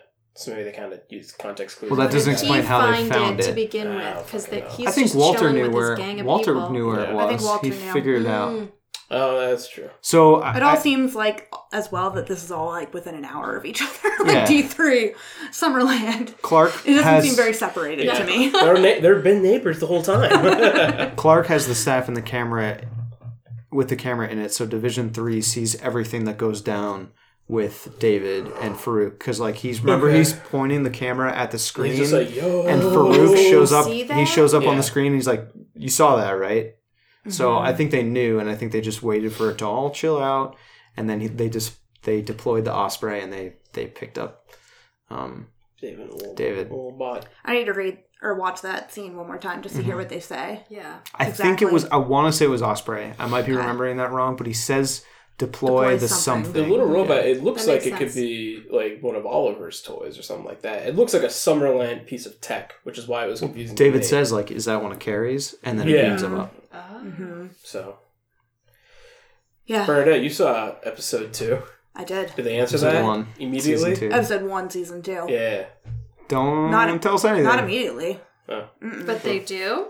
The other thing, Well- they kind of have not to, know. right? Let's Like, not know. yeah. the other thing where you touched it was on. all dream. I used to read Word Up magazine. the other thing that you touched on um, Yes. was Oliver and Lenny driving away in the car, going on a little road trip. yes. And that's harkening back to when we see Farouk standing in like a weird like control room kind of thing, looking at the big like like a war map. room. Yeah, Yeah. saying like With all the where globes. where is it? Where is it? Where is it? But we Mhm. never find out what it is, and it seems like Oliver and Lenny are going to look for whatever it is. It is. Mhm. That is true. It's a Yeah. good show. Yeah. Spent three, It's a lot. three hours talking about it. It's a good show. Yeah, it's yeah the best thing on television at the moment. I think. hmm it's very good. I agree. I Yeah. can't wait to watch season two. So Yeah. excited. Might try to watch that first episode tonight. Whoa. Is it on anything right Well, it's four o'clock in the Uh, morning just- now. I mean, we have been recording for a few days, Yeah. but Right, right. Yeah, this uh season two could go anywhere. I hope that they use all of the same mechanisms because luckily that first season they had the ability to use David's mind as a warping of things and now maybe necessarily they might not be able to use that. Yeah. So I mm-hmm. think it's going to get weirder on the outside than it was internally for that first season. Mm-hmm. Yeah. It's going to give it a different flavor, but a fun flavor. Right. Let's get weird, baby. I love that shit. Yeah, absolutely. Well, thank you so much, guys, for coming and chatting Thank you. Yeah, and talking about us. Legion. Thanks You're welcome. us. After having this discussion, I feel like maybe we should just like uh do like chunks of Legion season two I thought you were Yeah. instead say, of the like, whole thing. mushrooms. Well, Same thing. also yes. yes. I think I would actually just like jump out a window. Yeah, I think it'd be very Nothing unsafe. makes sense. or I have like- powers. Or I'd just be like, oh, the show's about this. You Oh, no. suddenly So I just, get I just it. get. it. I'm like, no, guys, this, is- this is what I mean. It's like, oh, I think Duh. Legion's Legion's one of those shows that's designed like you don't need to take drugs and watch it. Yeah. But also, if you do take drugs and watch it, it's even crazier. yeah, it's like enjoy. I was legitimately scared some of those times. Like starting that recording on my DVR, I was like, I'm so excited for this, but I'm also, Also a little terrified. terrified. Yeah. For sure.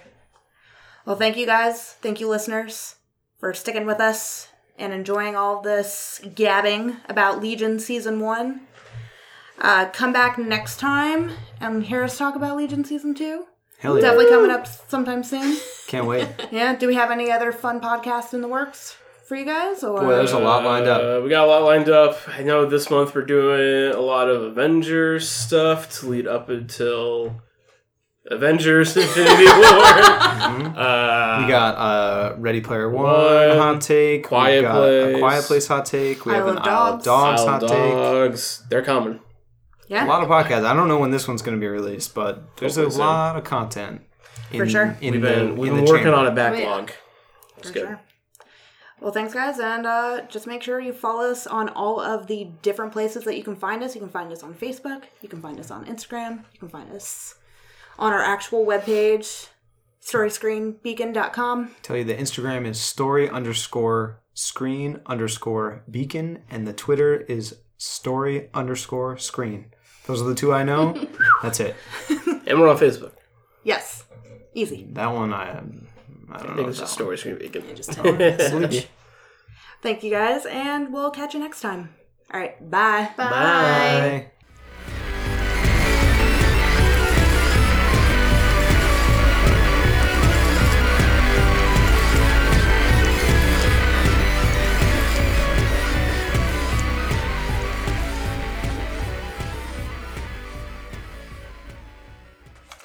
I need to like get these out and shuffle these The answer was giant yes. cards. Okay, I pulled this one out twice, so I feel like It's it's, meant to be. begging to be asked. Okay. Mm. Hired assassin. Hey, that's All funny. right. You are a hired assassin. It was not your lifelong dream to become a hitman, but that is the vocation destiny has forced upon you. Killing these strangers bothers you deeply. Very often you are haunted by vivid dreams involving your victims. But you've also become super, or somewhat accustomed to the experience. You've successfully murdered 10 people over the past two years. Your fee is $10,000 per murder. Knowing your reputation for ruthless efficiency, a member of the criminal underworld asks you to murder his enemy, who is also a known criminal. I really hate this guy, says your prospective employer. He has done terrible things to someone I love, so I want you to kill him. But I don't want you to simply assassinate him. I want you to make him pay. I want you to kill him in the most vicious, sinister way you can imagine. Be creative and merciless. And if you do this, I will pay you 25 times your normal fee. Assuming you are already a professional killer who lives outside of society's rules, would you accept these new conditions? And if so, how would you commit the murder? Ooh. This is not a horny question. This is like a Well, I don't know. No policeman, I- listen to this. You know, I don't know what anybody's yum is. I'm not. I'm not trying to. That's true. That's true. Uh, isn't we- this the setup for that show Barry That it sounds like on Barry to me. HBO? Yeah. Yeah. okay. I just want to act. yeah. we don't have the option to opt out, right? You have to commit the murder. it says, but in "Would the you worst. accept these new terms?" Oh. So, and how would you do it? and how would you do it? um, in the worst. Po- what's the worst possible way you can think of to murder someone? Is basically what she's Slowly asking. filleting I was gonna, yeah, I was Ooh, gonna yeah. say Alive. like, I'd like zap them until they can't be zapped no more. Like put an Just- electric chair and be like, I'm gonna turn this up, and just make him tell you some weird shit and just keep zapping him. Mm. I feel like bringing in their family, Ooh, and killing their family Oh in front of them, God. that's- and then also heavy torture. What's crea- What's a good creative way? Like like th- like we're all But creative. then you're killing someone outside artists. your mark. It's Sure. true. You know. It's Yeah. true, but I think that's the most vicious and sinister Like way why don't we? to kill I that oh I person. I got it. So I'm gonna make him with a knife carve on himself all the bad things he's done, and then I'm gonna just shoot him in the face when he's done. That's how I do it because that's creative. and he uses my degree. okay. And he knows the murder. shot's coming. And he knows the shot's coming. Hmm. So that's that's what I'll do. And and he'll learn a lesson before he dies. Don't do bad things. You're gonna have to write it on your body. That is pretty creative. Thank you. Thank you, my Hmm. friend Byrne, who I will not murder. So Heath is texting me and he says, Are you recording? I've got a good way to kill someone. he has the best ear. he really Heath, does. would you like to come up and share? Please do. Oh, okay. All right, be very quiet so we can hear Heath. Just put him in a hole and make him die of old age. Well, got, but you have to. The whole goal is to get that twenty five percent increase of money, though. Immediately. Yeah, I guess. I guess the mm. old age is just when they starve. So you're gonna feed them and stuff? You're going to make them eat I don't know. Okay. to stay alive.